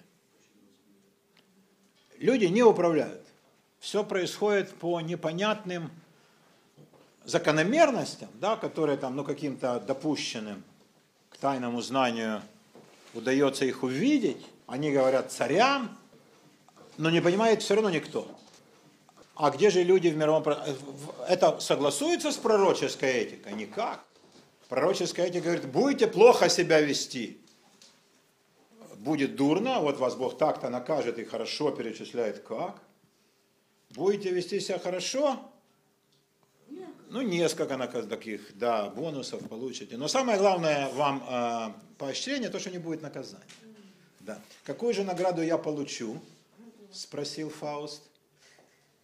Ты останешься в живых, сказал Мефистофель и улыбнулся. Это здорово, да? Значит, лучшее наказание, э, лучшее поощрение – это отсутствие наказания. Но мы читали до этого книги совершенно четкой концепции. Люди сами творят историю. Ну, конечно, с Богом вместе, Он в основном, это все понятно. Но мы не тростник, мы не игрушка в руках чьих-то. А здесь мы кто вообще? Кто мы тут? Какая разница, как мы будем себя вести? Если все уже вот так, да? Есть некая модель, она воплощается. Все равно развитие империи и царств будет идти по этой парадигме. Так какого хрена с нам требовать? И как нам, надо ли себя как-то вообще вести? Не пуститься ли во все тяжкие, о чем я давно, кстати, говорю. Но многие не слушают совершенно напрасно, по-моему, да. Да, ссылаясь на какие-то нравственные, это смешно абсолютно. Да, а, ну, Рэбе, ну, ну, не слушают. Вот, такие дела. Вы понимаете? То есть эта книга тоже подрывает пророческие писания. Полностью, как Иона, но с других позиций. Но с других позиций. В Ионе Бог ухмыляется, пусть саркастически, и он объясняет. Ну, можно истолковать как-то его. Здесь вообще никак. И он представлен в виде каких-то страшных сил, тектонических, гигантских, планетарных, которые действуют по Божьему произведению. Он сам даже не снисходит того, чтобы что-то рассказать в таком мире жить лучше, веселее или страшнее, чем в пророческом? Я думаю, гораздо страшнее, потому что от нас ничего не зависит. И тут мы орудие. Мы просто орудие и такой мыслящий тростник. Вот Даниил предлагает, автор Даниила, я все время оговариваюсь, да? Автор Даниила предлагает такую концепцию. Видите как? А вы говорите о стилевом единстве Библии. Вот нють. Совершенно разные книги с абсолютно разными подходами к главным фундаментальным мировоззренческим вопросам. О как? А как на самом деле? Тут есть великолепный ответ. Сказать ли вам его? А хрен, а его знает. Но этот хрен никому не говорит. А кто не знает? Никто не знает, увы. В том-то и дело. Никто из людей не знает до сих пор. Я вам скажу еще более ужасную вещь. Мы не знаем, будет ли времена, когда кто-то догадается. Кто-то какой-то гений там, масштаба Ньютона, Пифагора. Или все человечество коллективно прозреет в это. Я вообще не верю. Да, Танюха сделала такое лицо. Что это с вами? На? Пили кваса, такое говорите, да? Я, не, я думаю, что нет, никакой даже и гений э, не, не додумается. Это будет... Потом тот, нет, и Люба, и, те, и те-то не узнают, в том-то и дело. Разве те, кто выжил в революции, вот в мясорубке гражданской войны, 10 миллионов убитых, представляете себе, в России, это ж, ну, страшное дело. Но в гражданской войне нигде не сахар. В штат... А? Ну, что мы будем с Руандой? Ну, все-таки давайте с Руандой. Я понимаю ваш критический запал, но давайте сравним все-таки с Соединенными Штатами. Там, там погибло 2 миллиона. Сравнительно недавно был. Да, в Руанде еще будет, этого не переживайте. Сейчас начнется между суннитами и шиитами, о, какое будет удовольствие наблюдать, да? Такие братские объятия, да? Да, но, но, но, но, мы же мы говорим о России как цивилизованной стране, как империи, которую основал Петр Великий, продолжал Екатерина. Ну, мы же говорим о части Европы, слушайте, какая Африка? Не, серьезно. 10 миллионов. Те люди, которые выжили, они поняли, как идет история? Да никто. Вы смотрите, что они писали. И те, кто уехал, как Бердяева, какой умница. Шестов, Федотов, они поняли разве? Да ни хрена они не поняли. А те, кто остались, они что пытались объяснить? И тот же Булгаков, ну Булгаков со своих позиций, а Маяковский со... И никто не понял. Все пальцем в небо. Ну так, на царя все сбросили. Да нет, не в царе дело. Больше, кстати, как раз даже не на царя, а на Керенского. Его там демонизировали. Царь получился мученик. Не в этом дело, не входя в причины. Что они поняли? Нет, конечно. Люди, которые уцелели после дикой бойни Второй мировой войны, они поняли ее причину разве? Никто до сих пор. Как так? Не, ну хоть кто-то. Нет, пусть один, пусть один скажет, что привело Германию, цивилизованнейшую страну на свете, к такому расцвету дикости, варварства и людоедства.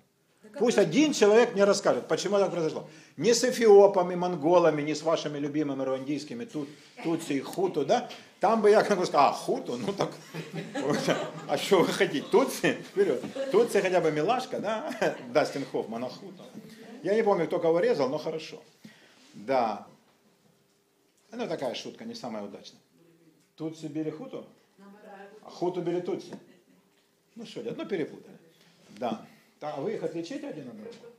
Вот том-то и штука. Они нас тоже не очень. Но вот понимаете, кто-нибудь бы сказал, к э, к причинам дикого одичания Германии, стране, между прочим, давшей великую науку, гуманизм, университеты, не Тутси, да? Гёте, Вагнера и все прочее, как в этой стране э, за смешное время развился дикий, дикий, дикий приступ людоедства. Никто же этого не объяснил. Ни сами немцы, сколько они сломали перьев, ни люди вокруг, никто, не пострадавшие, самые пострадавшие евреи и русские. Пытались и те, и другие. Не, нет убедительного объяснения. Все только констатируют факты.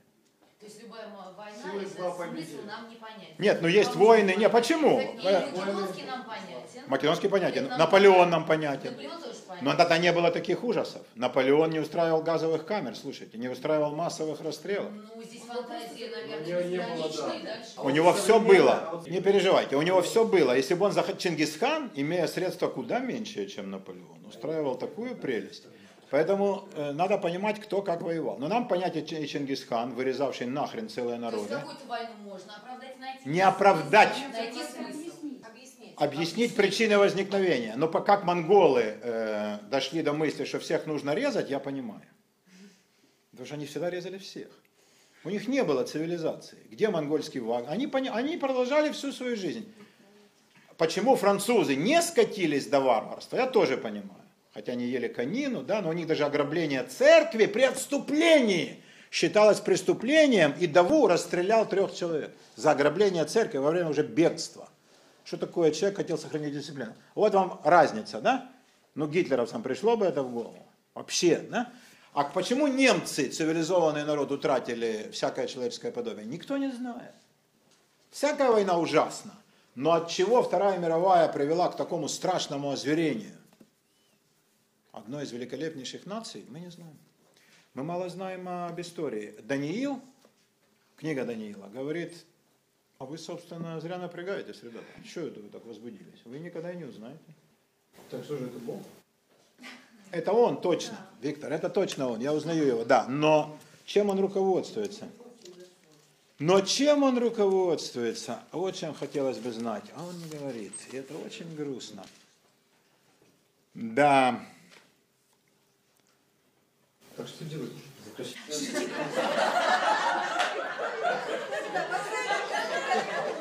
Если вы сдали Гале деньги, вы уже выполнили значительную часть долга перед эволюцией.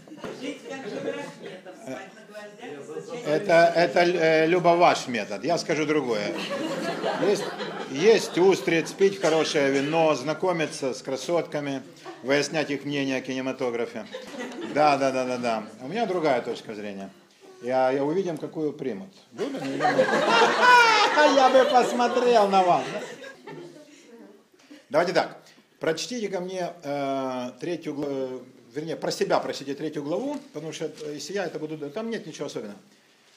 Э, Чтите слух, пожалуйста. Давайте я слушаю, давайте я буду. ой, ну, ну хорошо, давайте, Галочка. Царь Навуходоносор сделал золотой стукан, длиной в 60 локтей, шириной в 6 локтей, поставил его на поле Деире в области Вавилонской. И послал царь Навуходоносор собрать сатрапов, наместников, воевод, верховных судей, казнохранителей, законоведцев, блюстителей суда и всех областных правителей, чтобы они пришли на торжественное открытие стукана, которого поставил царь. Стоп, ты был. У Гали бесконечное терпение. Знаете, кто был этот человек? Он был протоколист при дворе, конечно. Это он был протоколист. было Да, он да, обязательно, иначе это нарушение. собрались сатрапы, наместники, верховные Так, не раздражайте нас. а, законоведцы, блюстители суда и все областные правители на открытие стукана, которого Хорошее дело. На открытии стукана. Вы идете сегодня на открытие стукана? Перерезали и стукан. А мы думали, это мы изобрели. А у нас истукан своеобразный, да? Тут он 60 локтей золотой, а у нас был лысый такой, иной раз в кепке, да? Но не Лужков, не Лужков. но Да, повыше. да, да. да. А то до этого еще был с усами, да. Так, и, э, встали перед устуканом, которого построил, то, который построил Джек. Тогда глашатай громко воскликнул, объявляется вам, народы, племена и языки. В то время как услышите звук трубы, свирели, цитры, цевницы, гуслей и симфонии и всяких музыкальных орудий, чтоб ты был здоров, пойдите, падлы, и поклоните золотому истукану, которого поставил царь Навуходоносор. А кто не пойдет и не поклонится, тот час будет брошен в печь, раскаленную огнем. Поэтому, когда все народы услышали звук трубы, свирели цитры, цевницы, гуслей и всякого рода музыкальных орудий, то пали все народы племена языки, поклонили золотому истукану, который поставил на Навуходоносор царь. Блестящий стиль, совершенно. В это самое время приступили некоторые из халдеев и донесли на, же- на иудеев. Ну, дело святое. Дело святое. Ну-ка, надо жидовские происки пресекать. Вы в курсе, да, сегодня какой-то муда, э, чудак из Макдональдса написал там у Акунина. Да. Все, все, уже Следственный комитет все снял. Всё. Они не хотят позориться, искали никакого. Экстремизм, экстремизм нашли. А знаете какое? Фандорин, Фандорин, ну это ты вот, это Эраст, Эраст, ПД, Эраст Фандорин, да? Он говорит, русские, они не отличат э, гречишную лапшу от пшеничной. Для этого надо жить в Японии. Это, конечно, русофобия охерительно. Не, ну вы только вдумайтесь, что он сказал, да? По сравнению с фразой Лермонтова «Прощай, немытая Россия», а Салтыков «Щедрин», что писал про этот народ. Но Воеводин не знал таких писателей. Воеводин некий. Да, не важно. Но, как бы, да, значит, и донесли на, жид... и на иудеев. А это дело святое. И сказали царю Навуходоносору, царь, вовеки живи. Ты, царь, дал повеление, чтобы каждый человек, который услышал звук трубы, и так пал на лицо свое и поклонился золотому стукану. А кто не пойдет и не поклонится, должен быть брошен в печь, раскаленную огнем. Это мы где-то читали уже. А есть, бля, жи- а мы мужи иудейские, которых ты поставил над делами страны Вавилонской, кстати. Да, Ваше Величество, окружили себя жидами, с- на что мы вам, да, так сказать, все подданнейшие указать изволим. с. У Маяковского, да? Не понимаю, чего поджидаем мы. Россию жиды продают жидам, и кадровое офицерство уже под жидами. Хорошо, да? Владел словом. А, да, значит, эти мужи не поклоняют, не повинуются повелению твоему, царь. Богам твоим не служат золотому истукану, который ты поставил, они не поклоняются. Тогда Навуходоносор в гневе и ярости приказал привести и приведены были мужи к царю. Навуходоносор сказал им, а что падлы? С умыслом ли вы, как вот вас зовут по протоколу, богам моим не служите, золотому истукану не поклоняетесь. Отныне, если вы готовы, как скоро услышите звук трубы, и всякого рода музыкальных орудий, это шедевр. Пойдите, блин, ниц и поклонитесь истукану, которого я сделал. Но должен сказать, что если вы не поклонитесь, то в тот же час будете брошены в печь, раскаленную огнем, и тогда какой Бог избавит вас от руки моей? И отвечали Сидрах, Месах и Авденаго, и сказали царю Навуходоносору, нет нужды нам отвечать тебе на это. Бог наш, которому мы служим, силен спасти нас от печи, раскаленной огнем, и от руки твоей царь избавит. Хороший ответ царедворцев, да, царь? В гробу мы тебя видали. Если же не будет того, на всякий случай не страхуется, если не будет того, ну сгорим, то да будет известно тебе, царь, что мы богам твоим служить не будем, золотому истукану, которого ты поставил, не поклонимся. Ну, тогда Навуходоносор исполнился ярости, и вид лица его изменился. Каролинка изменившимся лицом бежит к пруду, да? а царь налился дурной кровью.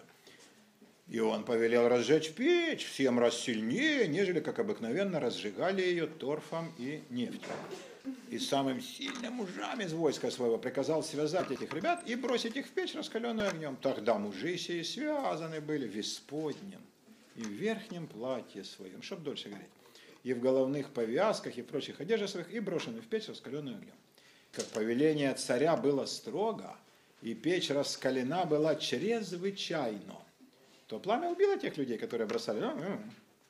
А сии три мужа, Сидрах, Месах и Авденага, упали в раскаленную печь, связанные.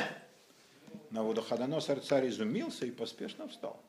И сказал вельможам своим, не троих ли мужей бросили мы в огонь связанными, потому что я не помню. Они сказали, царь, истинно так. На это он сказал, вот я вижу четырех мужей не связанных, ходящих среди огня, и нет им вреда, и вид четвертого подобен Сыну Божию. Догадался проклятый, сказал Варенуха Римскому. Всегда смышлен был. Да. Да. Тогда подошел на Навуходоносор к устью печи, раскаленный огнем. Его, конечно, огонь не тронул, потому что он царского рода. Как Пугачев сказал, старый ты человек, ну, в смысле, мудак. Разве пушки льются на царей? Царя из пушки не убьют. Да, царя раскаленная печь не тронет. Это правда. Да. Седрах, Месах и Авдонага, раби, рабы Бога Всевышнего. Выйдите и подойдите. Тогда Седрах, Месах и Авдонага вышли из среды огня. И собравшись, сатрапы, наместники, военачальники, советники царя, усмотрели, что над телами мужей сих огонь не имел силы.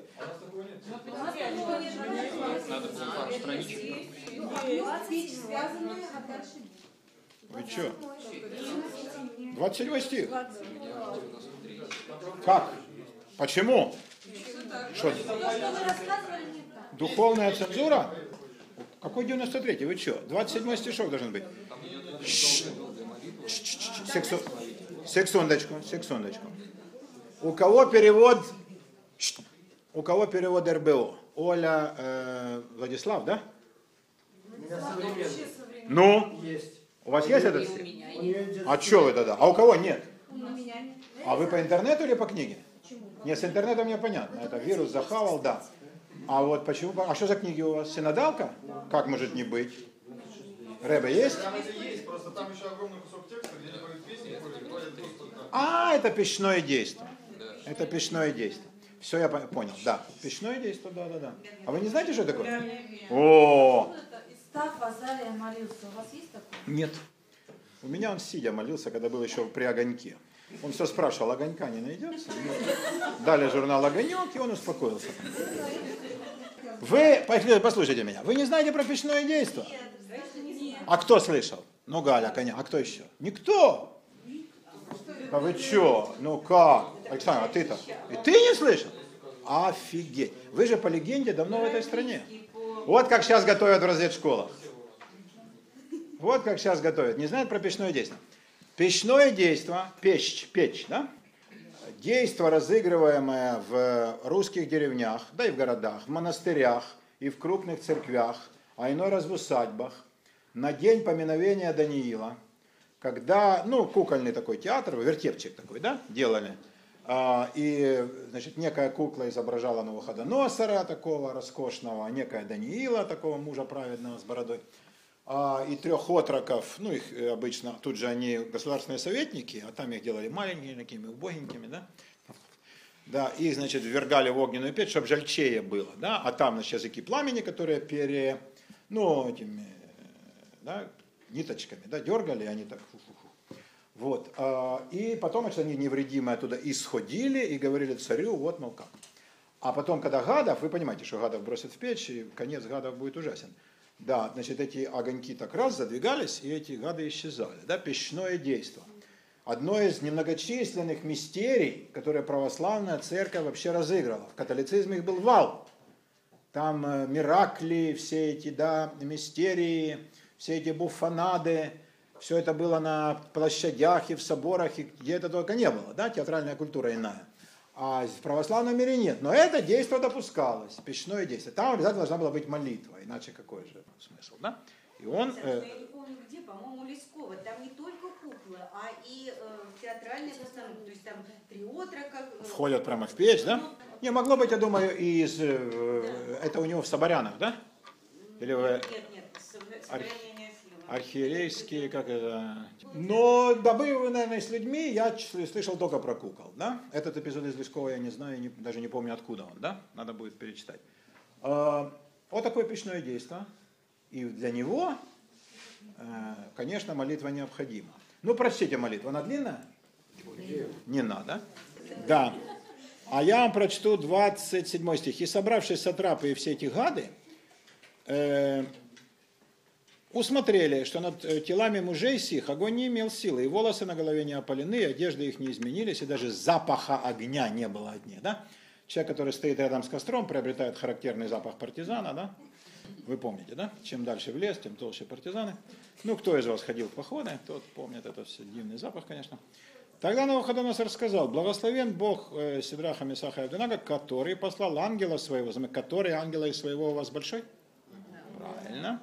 И избавил рабов своих, которые надеялись э, на него и не послушались царского повеления, и предали тела свои, чтобы не служить и не поклоняться никакому Богу, кроме Бога своего. Заметьте, он все еще называет Бога своим, не признает его своим Богом. Да? То есть он считает, что это Бог этого народа. А А вот это племенной, да, но наш Бог, так сказать, э, типа, наши боги слабее ваших, да, ну, глупое языческое представление. И от меня дается повеление, чтобы из всякого народа, языка, кто произнесет хулу, так тому там не дай Бог. Да, ибо нет э, иного Бога, который мог бы так спасать. Заметьте, при этом он остается многобожником. Он считает, что богов много. Он не, не как люди в Ионе, да? Они сразу поняли, что есть единый Бог, гораздо умнее, да? А царь умен умен, но желает оставаться идолопоклонником. Просто он понимает, как, э, что такое Бог. Это как царь. Но один же царь сильнее другого, да? Есть надо признать, вот этот царь сильнее, да? А, но то, что есть единый Бог, который всем управляет, это ему пока эта идея ему совершенно недоступна. И тогда царь возвысил так, э, вот всех этих ребят э, в стране Вавилонской. Да. Ну, дальше опять сон. Но сколько же это может быть? Прочтете дома? Смотрите, какой любопытный у нас получается текст. Послушайте, что скажу. Я хотел бы, чтобы Данила вы прочли тоже, да, Данил и Соломон. Соломон на перспективу и написать эссе о притчах. Но э, текст Соломона, как мы с вами вначале чуть-чуть разобрали, да, он совершенно житейский и дидактический. Ничего такого э, хитрого, да, как мы накопали в тексте про Даниила, здесь у Соломона нет. В других местах есть, здесь э, в притчах нет. Это абсолютно житейское наставление. Но прочитайте э, дома и Даниила, Э, ну, продирайтесь сквозь этот, этого страшный этот синтакс, если вот дикие перечисления по 15 раз одно и то же через строку, чтобы, не дай бог, ничего не было. Цивницы, и гусли, и симфония. И цандрапы. Значит, он так писал, да? А, многословно, многословно он писал. У вас в тексте есть Сусана, Катюша? Ну, покажи нам такую книжечку. У вас есть Сусана и старцы? Катюша, а что за книга у тебя? Какого издания? Не протестанты ли? Да? Вообще в канон она не входит. Вот смотрите, есть книги, у вас, наверное, у тех, у кого есть... Чш, послушайте. У тех, у кого есть Сусана со старцами, у вас наверняка есть книга Юдифи. Есть? Посмотрите в оглавлении. Книга Товита. Посмотрите. И книга, книги, три книги Маковейских. Есть такие? Юдиф и Товит. Все есть. Да, значит, это у вас такое... а, он, есть по примечанию, что это не каноническое? Значит, тогда все, все четко. Про Сусану нет, тогда это странно. Значит, а как, как глава из Даниила. Хотя реально это отдельная книга. Ну, просто она маленькая. Тогда вот давайте вернемся. Я понимаю причины вашего возбуждения, но тем не менее. Вернемся к порядку. Тогда э, возвратимся к тому, что, к тому, с чего мы начинали сегодняшний разговор. Есть книги канонические, не канонические, да? Значит, э, есть издания, э, которые не канонические книги в себя включают. Ну, конечно, раньше это было невозможно.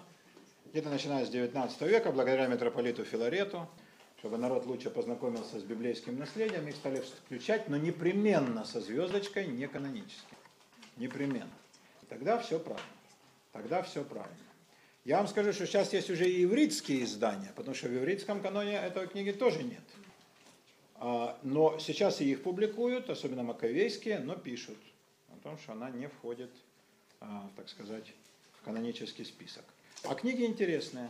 Юдиф – это вот стихотворение Пушкина, когда владыка ассирийский народы казнью казнил. Почитайте, коротенькая книжка, как там Юдиф отрубила голову Олигофрену, Алаферну. Алаферну, да.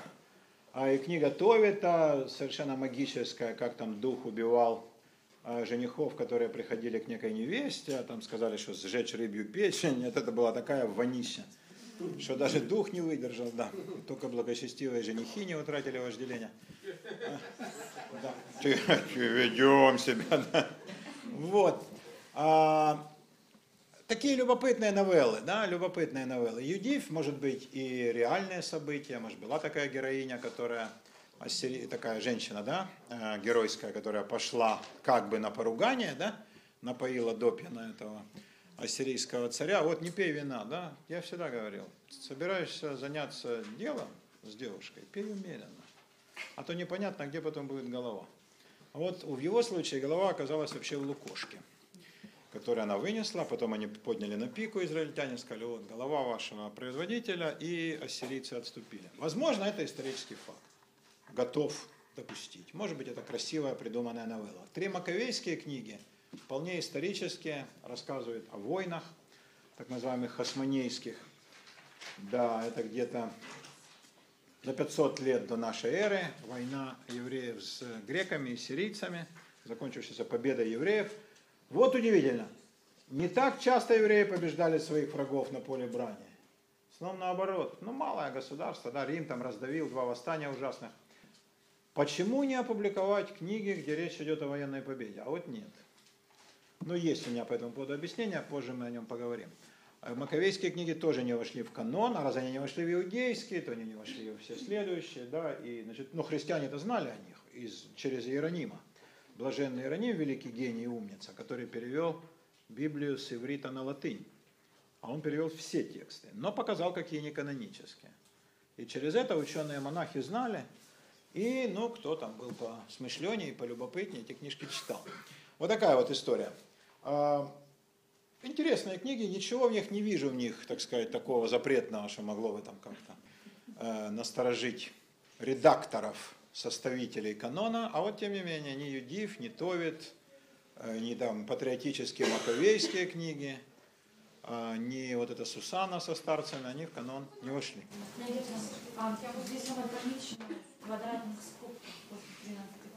Это означает, что, ну, вообще-то да, не включает. Потому что, э, посмотрите, у подавляющего большинства Даниил кончается 12 главой. Да. Ну, 13 мы же сами знаем, кто, да? Такое дело. А вот такая вот интересность. А, я прошу вас почитать Даниила, там будут еще ситуации с э, демонами и с э, каким-то истуканом, который этот Новоходоносор в одном месте умный, а во втором дурак дураком. И львиный ров будет, да, и львы, конечно, не тронут. Ой, Господи. Но есть тут один эпизод, который я хотел бы, чтобы мы прочли. А, вот пятая глава Даниила. Это мы почитаем тут, еще у нас есть пару минут. А прямо с начала пятой главы. Да, да, да, да. Валтасар, царь, не пророк, да, также называли Даниила, а царь Валтазар. Балтазар в русском произнесении, книга Искандера, пиры Балтазара, да. Балтазар, да, Балтазар царь сделал большое пиршество для тысячи вельмож своих, перед глазами тысяч пили вино. Кусив вина, Валтазар потерял человеческий облик и приказал принести э, золотые и серебряные сосуды, которые Навуходоносор, отец его, вынес из храма Иерусалимского, чтобы пить из них царю, вельможам, женам его и наложницам его. Навуходоносор этого не делал. Он сосуды-то украл, это святотатство. Но кощунство он не допускал. Понимаете? Да. С вам своим богам. Но пить из них со своими девками это нет. А, тогда принесли золотые сосуды, которые взяты были из святилища Дома Божия в Иерусалиме, и пили из них цари, вельможи, жены и даже девки их, наложницы. Пили вино, славили богов, золотых, серебряных, медных, железных, деревянных и каменных. Это бред собачий, славили только богов, живущих на небесах. Здесь важно понять, э, автор дает нам понять, какими злобными идолопоклонниками эти люди были. О том, что они, значит, славили всех этих идолов, так, я думаю, что даже Чукча не, не рассуждает. Тот самый час, вы боитесь? Не вижу, не вижу. Вышли персты руки человеческой и писали против лампады на извести стены чертога царского. И царь видел кисть руки, которая писала. Тогда царь изменился в лице своем. Это, видимо, родовая черта вавилонских царей меняться в лице. Мысли его смутили его, связи чресел его ослабли, и колени его стали биться одно другое. Издавая при этом неприятный железный скрежет. Есть у вас такая сторона? Сильно закричал царь, чтобы привели обаятелей, халдеев и гадателей. Царь начал говорить и сказал мудрецам вавилонским, кто прочитает это написанное, объяснит мне, тот будет облечен по границу, золотая цепь будет на шее у него, и третьим властелином будет в царстве. И вошли все мудрецы царя, но понятное дело, что не могли они прочитать и объяснить царю значение его. Царь Валтасар чрезвычайно встревожился, и вид лица его изменился на нем. То есть он носил на себе лицо, да? И вельможи его смутились. Царица же по поводу слов царя и вельможи его вошла в палату пиршества. Заметьте, вот благотворная роль женщин. Шекспир говорил, женщина облагораживает. Отдых без женщин – казарма. А этих девок никто женщинами не считает. Начала говорить царица и сказала, царь, вовеки живи, да не смущают тебя мысли твои, да не изменится вид лица твоего. Да, да, да, что это что за харя у тебя? Ну-ка немедленно смени. Есть царствие твое муж, на котором Дух Святого Бога во дне Отца твоего, а, найдены были в нем свет, разум и мудрость, подобная мудрости богов. И царь Навуходоносор, отец твой, поставила главой тайновидцев, обаятелей, халдеев и гадателей, чтоб ты был здоров. Сам отец твой царь. Потому что в нем Данииле, которого переименовали Валтасаром, а, оказались высокий дух, ведение и разум, способные изъяснить сны, толковать загадочно и разрешать узлы. Итак, пусть призовут Даниила, и он объяснит значение. Да, введен был Даниил перед царя. И царь начал речь и сказал Даниилу, ты ли Даниил, один из пленных сынов иудейских, которых отец мой царь вывел из Иудеи?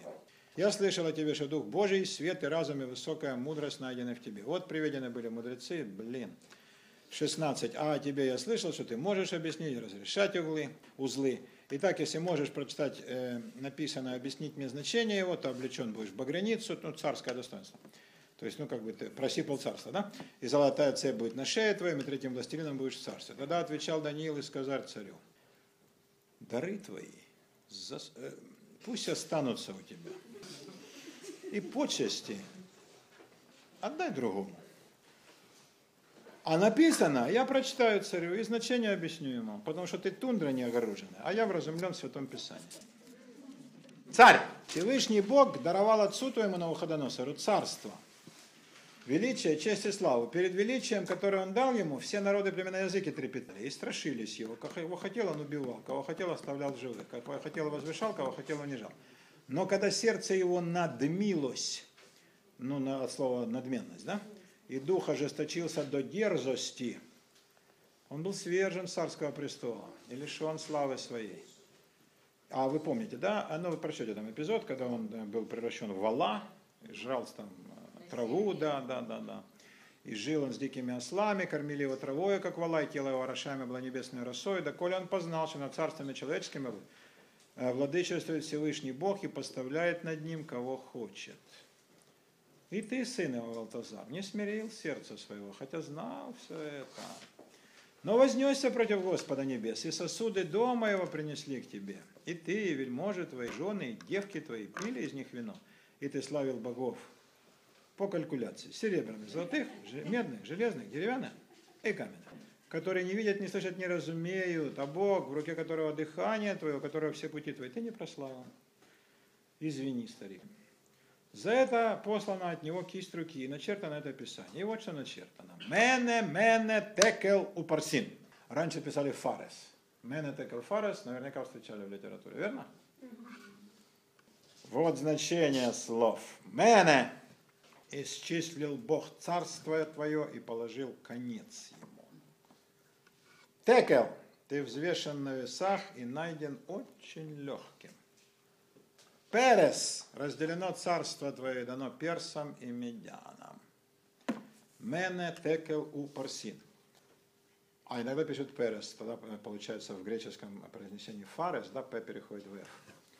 Мене лимнот, современный глагол. Будете в Израиле, обратите внимание, такси называется монит, счетчик, то, что считает. Лимнот, да, ты рассчитан, рассчитан ты.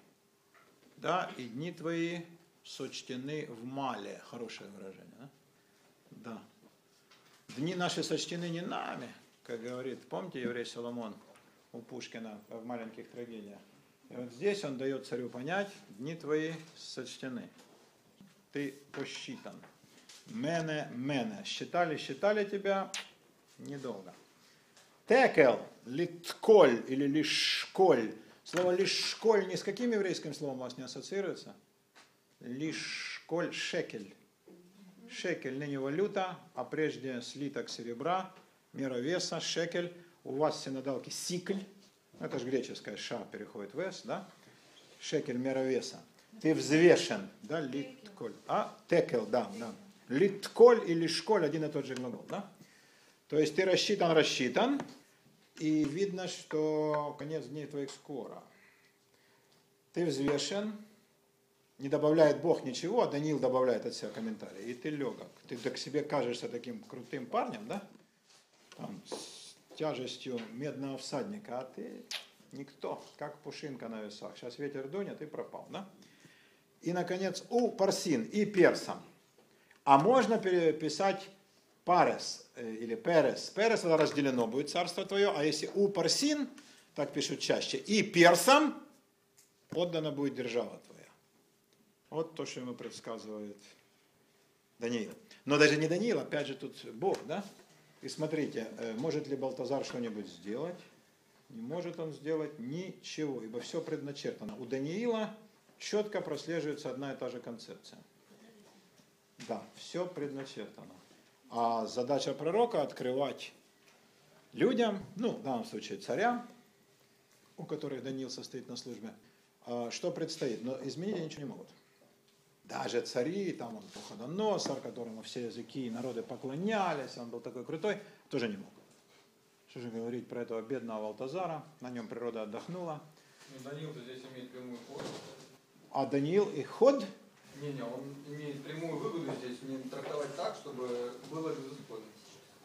Он же получает царство, третьим властелином становится. Не, он же мог истолковать э, выгодно для царя, а не мразь. А как вы думаете, кого бы царь нагладил скорее? Тот, кто сказал, царь, все будет классно. Да, ты золотая голова, сейчас придут, да, сейчас новые золотые слитки последуют, и а он сам знает, что это недолго, а зато он урвет багряницу. Вместо говорит правду. Э, говорить правду владыкам – это тяжелая вещь. И редко кто рискует с учетом тех травов, которые там царили, да, в куски изрублены, на там слово скажи не так, и труба, Даниил многим рискует. Но он же не приходит в голову. Вот ваша версия, Виктор, ему даже не приходит в голову, что можно соврать. Он же говорит от имени Бога. И он скорее умрет, чем соврет. Если бы он искал выгоды, он, конечно, сказал бы... Не соврать, виду, что не, договорить, он же мог трактовать так, чтобы... Да, вот если бы он искал выгоды, он бы... э, Не, не, не исправиться его не интересует. Это язычник. Он мог бы сказать, царь, все будет класс, успокойся, выпей еще вина, э, вот, да, девок удали, и все будет нормально. А, а он говорит ему о том, что все, тебе конец. Но кто это будет слушать с удовольствием?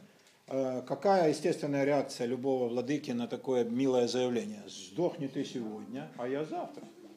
Да, то есть мне может и конец, но ты же, гадюка, тоже не рассчитываешь, что ты сильно проживешь, да? Скажите, вы говорите, что все предначертано, а он же ему говорит, что ты знал, что твой отец поступал дурно. И Но ты не, не исправился, да. Но те- он этого не говорит. нет, ну. Нет, он не говорит, если бы ты исправился. Он говорит, ты знал все это и точка. Нет, и говорит, если бы ну, не исправил. Нет, он не говорит, не исправил. Но ты, и ты, хотя знал все. знал, ну что же. И ты, Если сын бы ты его, знал, не что смирил поступил сердце по-другому. своего, хотя знал. Хотя знал все это. Не смею. Он не говорит, если бы он добавил одну фразу, вы были бы правы. Вот если бы ты царь, да поступил бы по слову мудрец. Но он этого не говорит. Он никогда не добавляет вот этого, что если бы ты так сделал, поскольку он понимает, как я думаю, и это подтверждается текстом, э, это не факт, что Даниил прав. Но Даниил полагает, что все предначертано. Ну, В таком случае то, что он пил из серебра и золота и осквернял, это Ну, было предначертано. Получается тоже. То есть Даниилова концепция, она не нравится нам, да, потому что мы привыкли о себе думать как о творце истории. И в наше это не... Как же Если так? бы он не пил и был правильным, то все равно бы то же самое. Не знаю. Я не знаю. Мы этого тоже не знаем. Это вы говорите, а вот если бы... То есть мы можем... без- Это называется спекуляция. Спекуляция – это взгляд в зеркало. Спекулум – зеркало по латыни. Спекуляция – это не э, скупка и продажа колготок. А спекуляция – это поиск чего-то. Хочу зеркало, где муть и сорт туманящий, я вычислить, куда вам путь и где пристанище. Гадание по зеркалу. Вот здесь вот эти гадания по зеркалу постоянно происходят. Вот вы их делаете. А если бы, да, а может и нет. Я смотрю в то же зеркало, говорю, я не вижу это. Нет в тексте доказательств. Тогда в чем, в чем месседж-то? А месседж в том, что предначертано все. А вы думаете, мало было людей, которые эту точку зрения защищали? Нет, я не думаю, что... Их было полно. Они были убеждены, что все предначертано, все решено. И как бы как бы ты ни рыпался, а ты... А они сделали вывод, что тогда получается, что любая мораль, э, она бессмысленна?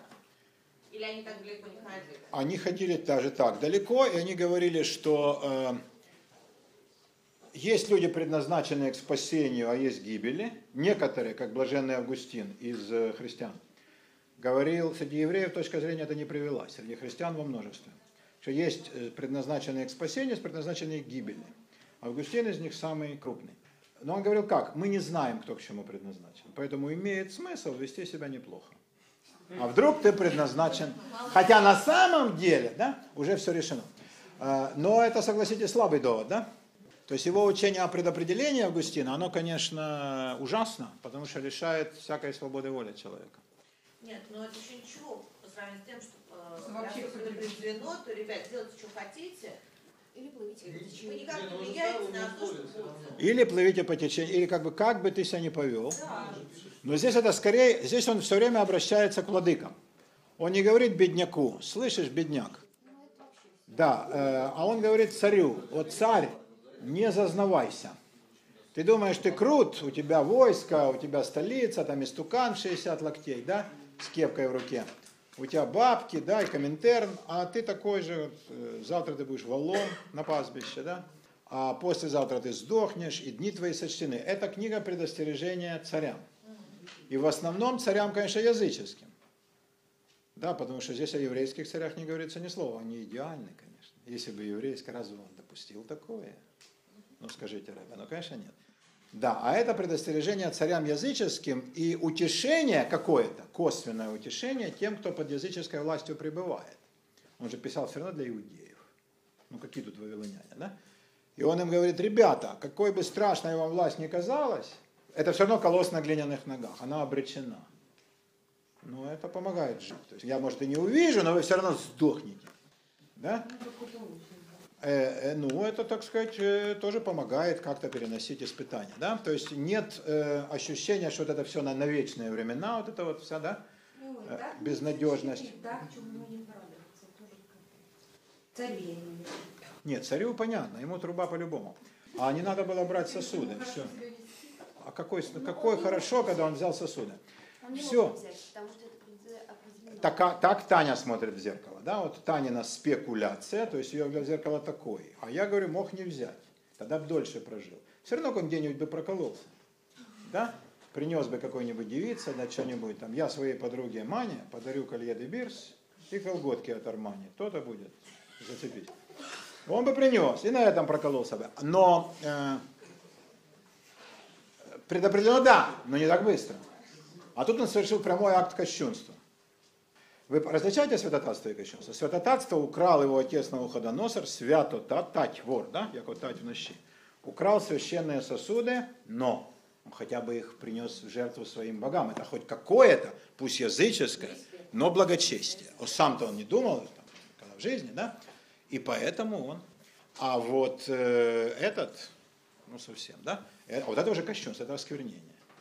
Это осквернение. Вот таким путем.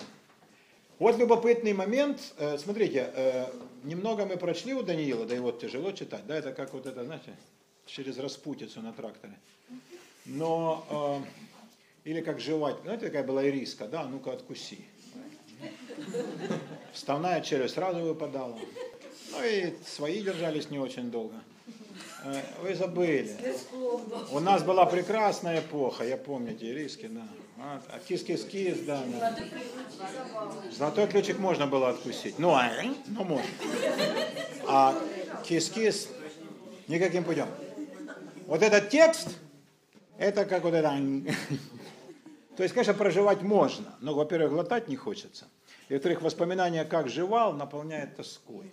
Но надо, надо, надо, да, надо. Значит, вы должны ис- исходить из категории долго. Модальность ваша не хочется, а надо, да, вы должны. И теперь глядите, Вот уже два образа э, у Даниила, а мы прочли-то, Господи, пять глав из 12, да, меньше половины. И одни вопросы. Э, Это ладно, сейчас не об этом речь. Э, Об этом дойд- дойдем, сейчас у нас еще есть пару минут. А что важно, сейчас мне подчеркнуть. Два образа, вошедших полностью во всю мировую культуру. Полно картин, Валтазаров пир, полно литературных произведений, опер, чего только нет во всем мире. Это Даниил, при его, я его все время ругаю, он тягучий, а- а его, однако, ставят. А его, к нему все время возвращаются. Вот эти его образы, которые мне кажутся очень наивными. Это мое такое-то, э, с высоты выс- да, цветущей сакуры. Но миллионы людей признают образный ряд, выстроенный Даниилом, и печное действо. И потом там увидите львиный ров. И, и колосс на глиняных ногах, который знает любой человек, да, даже советский. И э, вот этот вот... э, э, и сам Навуходоносор всего там, и превращение его в вала, тоже довольно известный эпизод. Ну и, конечно, рука на стене, да, это же песня Градского, вы жертвы пали, ну песня не Градского, песня революционная, Градский пел, вы жертвы пали в борьбе роковой. Не, вы в школе не пели? Да, там есть дивный куплет, ну, ну хорошо, я не буду петь, ладно. Хотя я специально тренировался. Да, но я мог запеть как Градский, после чего аудитория бы очистилась. Э, о том, что это «А деспот пирует», ну, не так, в роскошном дворце. Теперь вы понимаете, что Галя не одобряет. Тревогу вином заливая. Но алые буквы на белой стене чертит уж рука роковая.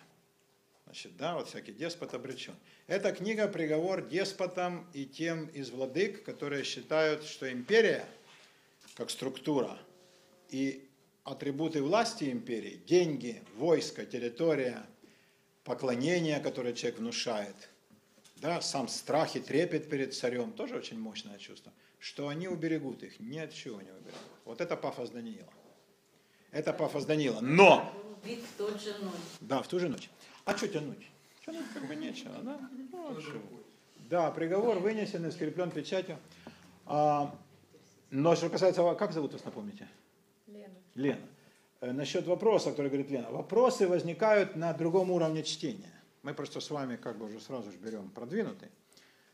Вот если задуматься о его исторической концепции, большинство людей не знают даже таких слов. Слово концепция, напоминаю вам, напоминает, э, не напоминает, а означает зачатие. Концепция – это зачатие.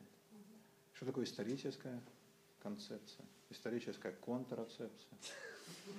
Как говорил Вишневский, скажи отцу, чтобы впредь предохранялся. Тут есть над чем подумать, тут вопросы. А, Так вот, его историческая концепция вызывает у нас неприятие, отторжение. Потому что пророки, ну мы можем не соглашаться в частностях, но когда Иезекииль там вопит, вы гады, там вы все суки, а, вы посмотрите, кому вы уподобились, ну окей, мы не согласны в деталях, понимаем, что, так сказать, на женщин он смотрит своеобразно, но э, он оставляет нам выбор, точно так же, как Амос и Исаия. Ну, Иона вообще, все от нас зависит. Все зависит от нас. И он рисует картину, когда человек полностью, ну, понятно, что есть Бог, да, но какой Бог, однако, улыбчивый, да, такой смешливый, да, саркастичный и совершенно как бы не злобный, не вовсе не желающий никаких кровавых жертв, а тут в куски изрубленные, да, бросить в печь.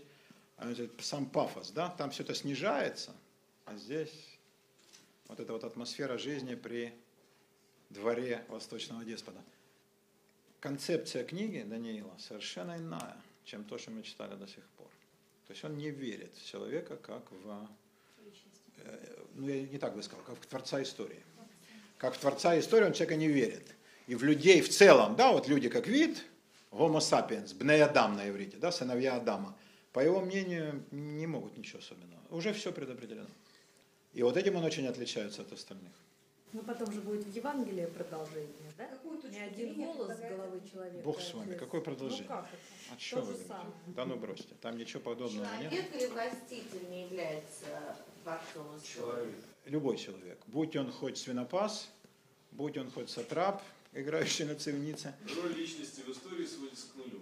у него да. У него да. В разных книгах так- такой разный подход. А как вы думаете, для чего это? А Если это книга жизни, то чему же мы должны научиться?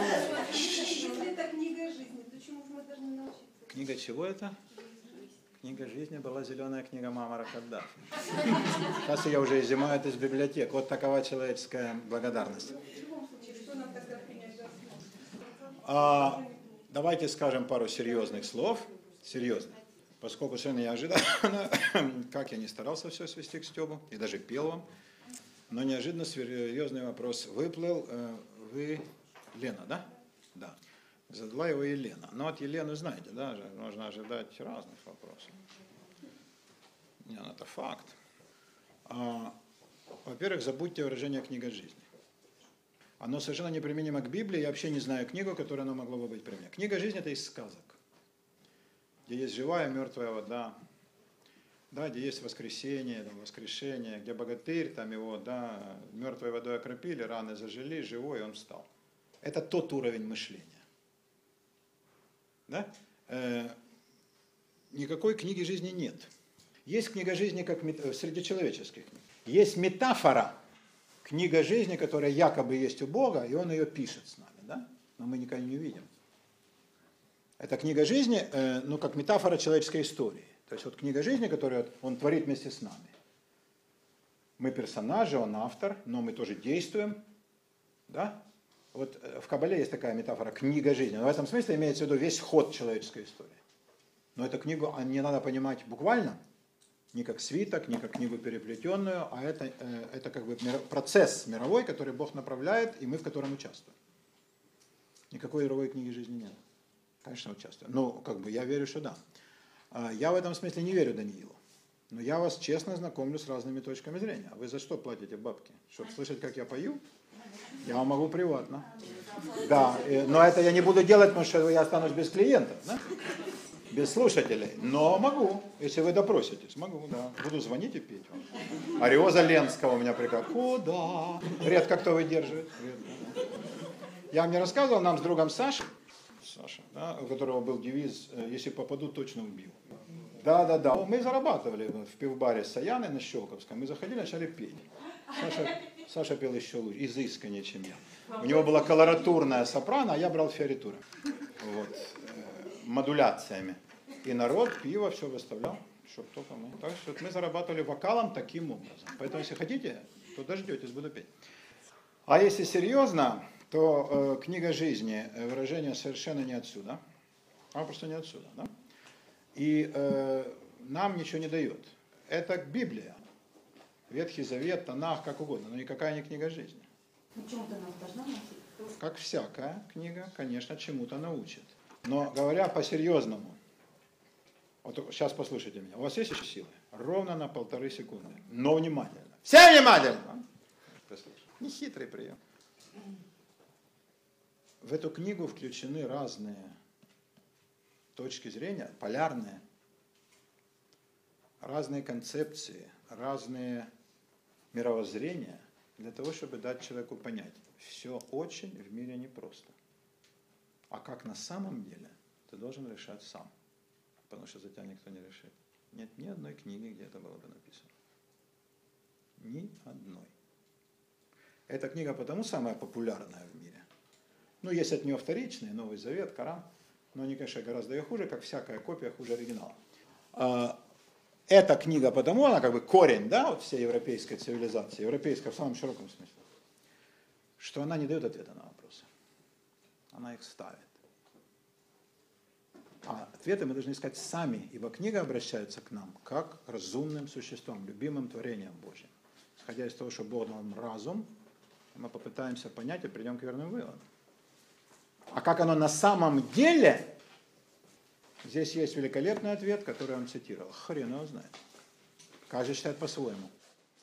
Но тот извлечет из этой книги максимальную э, выгоду, кто научится делать выводы сам. Будет спрашивать ее бесконечно, всю жизнь. Вот это и называется жить с Библией. А не искать неготовых ответов.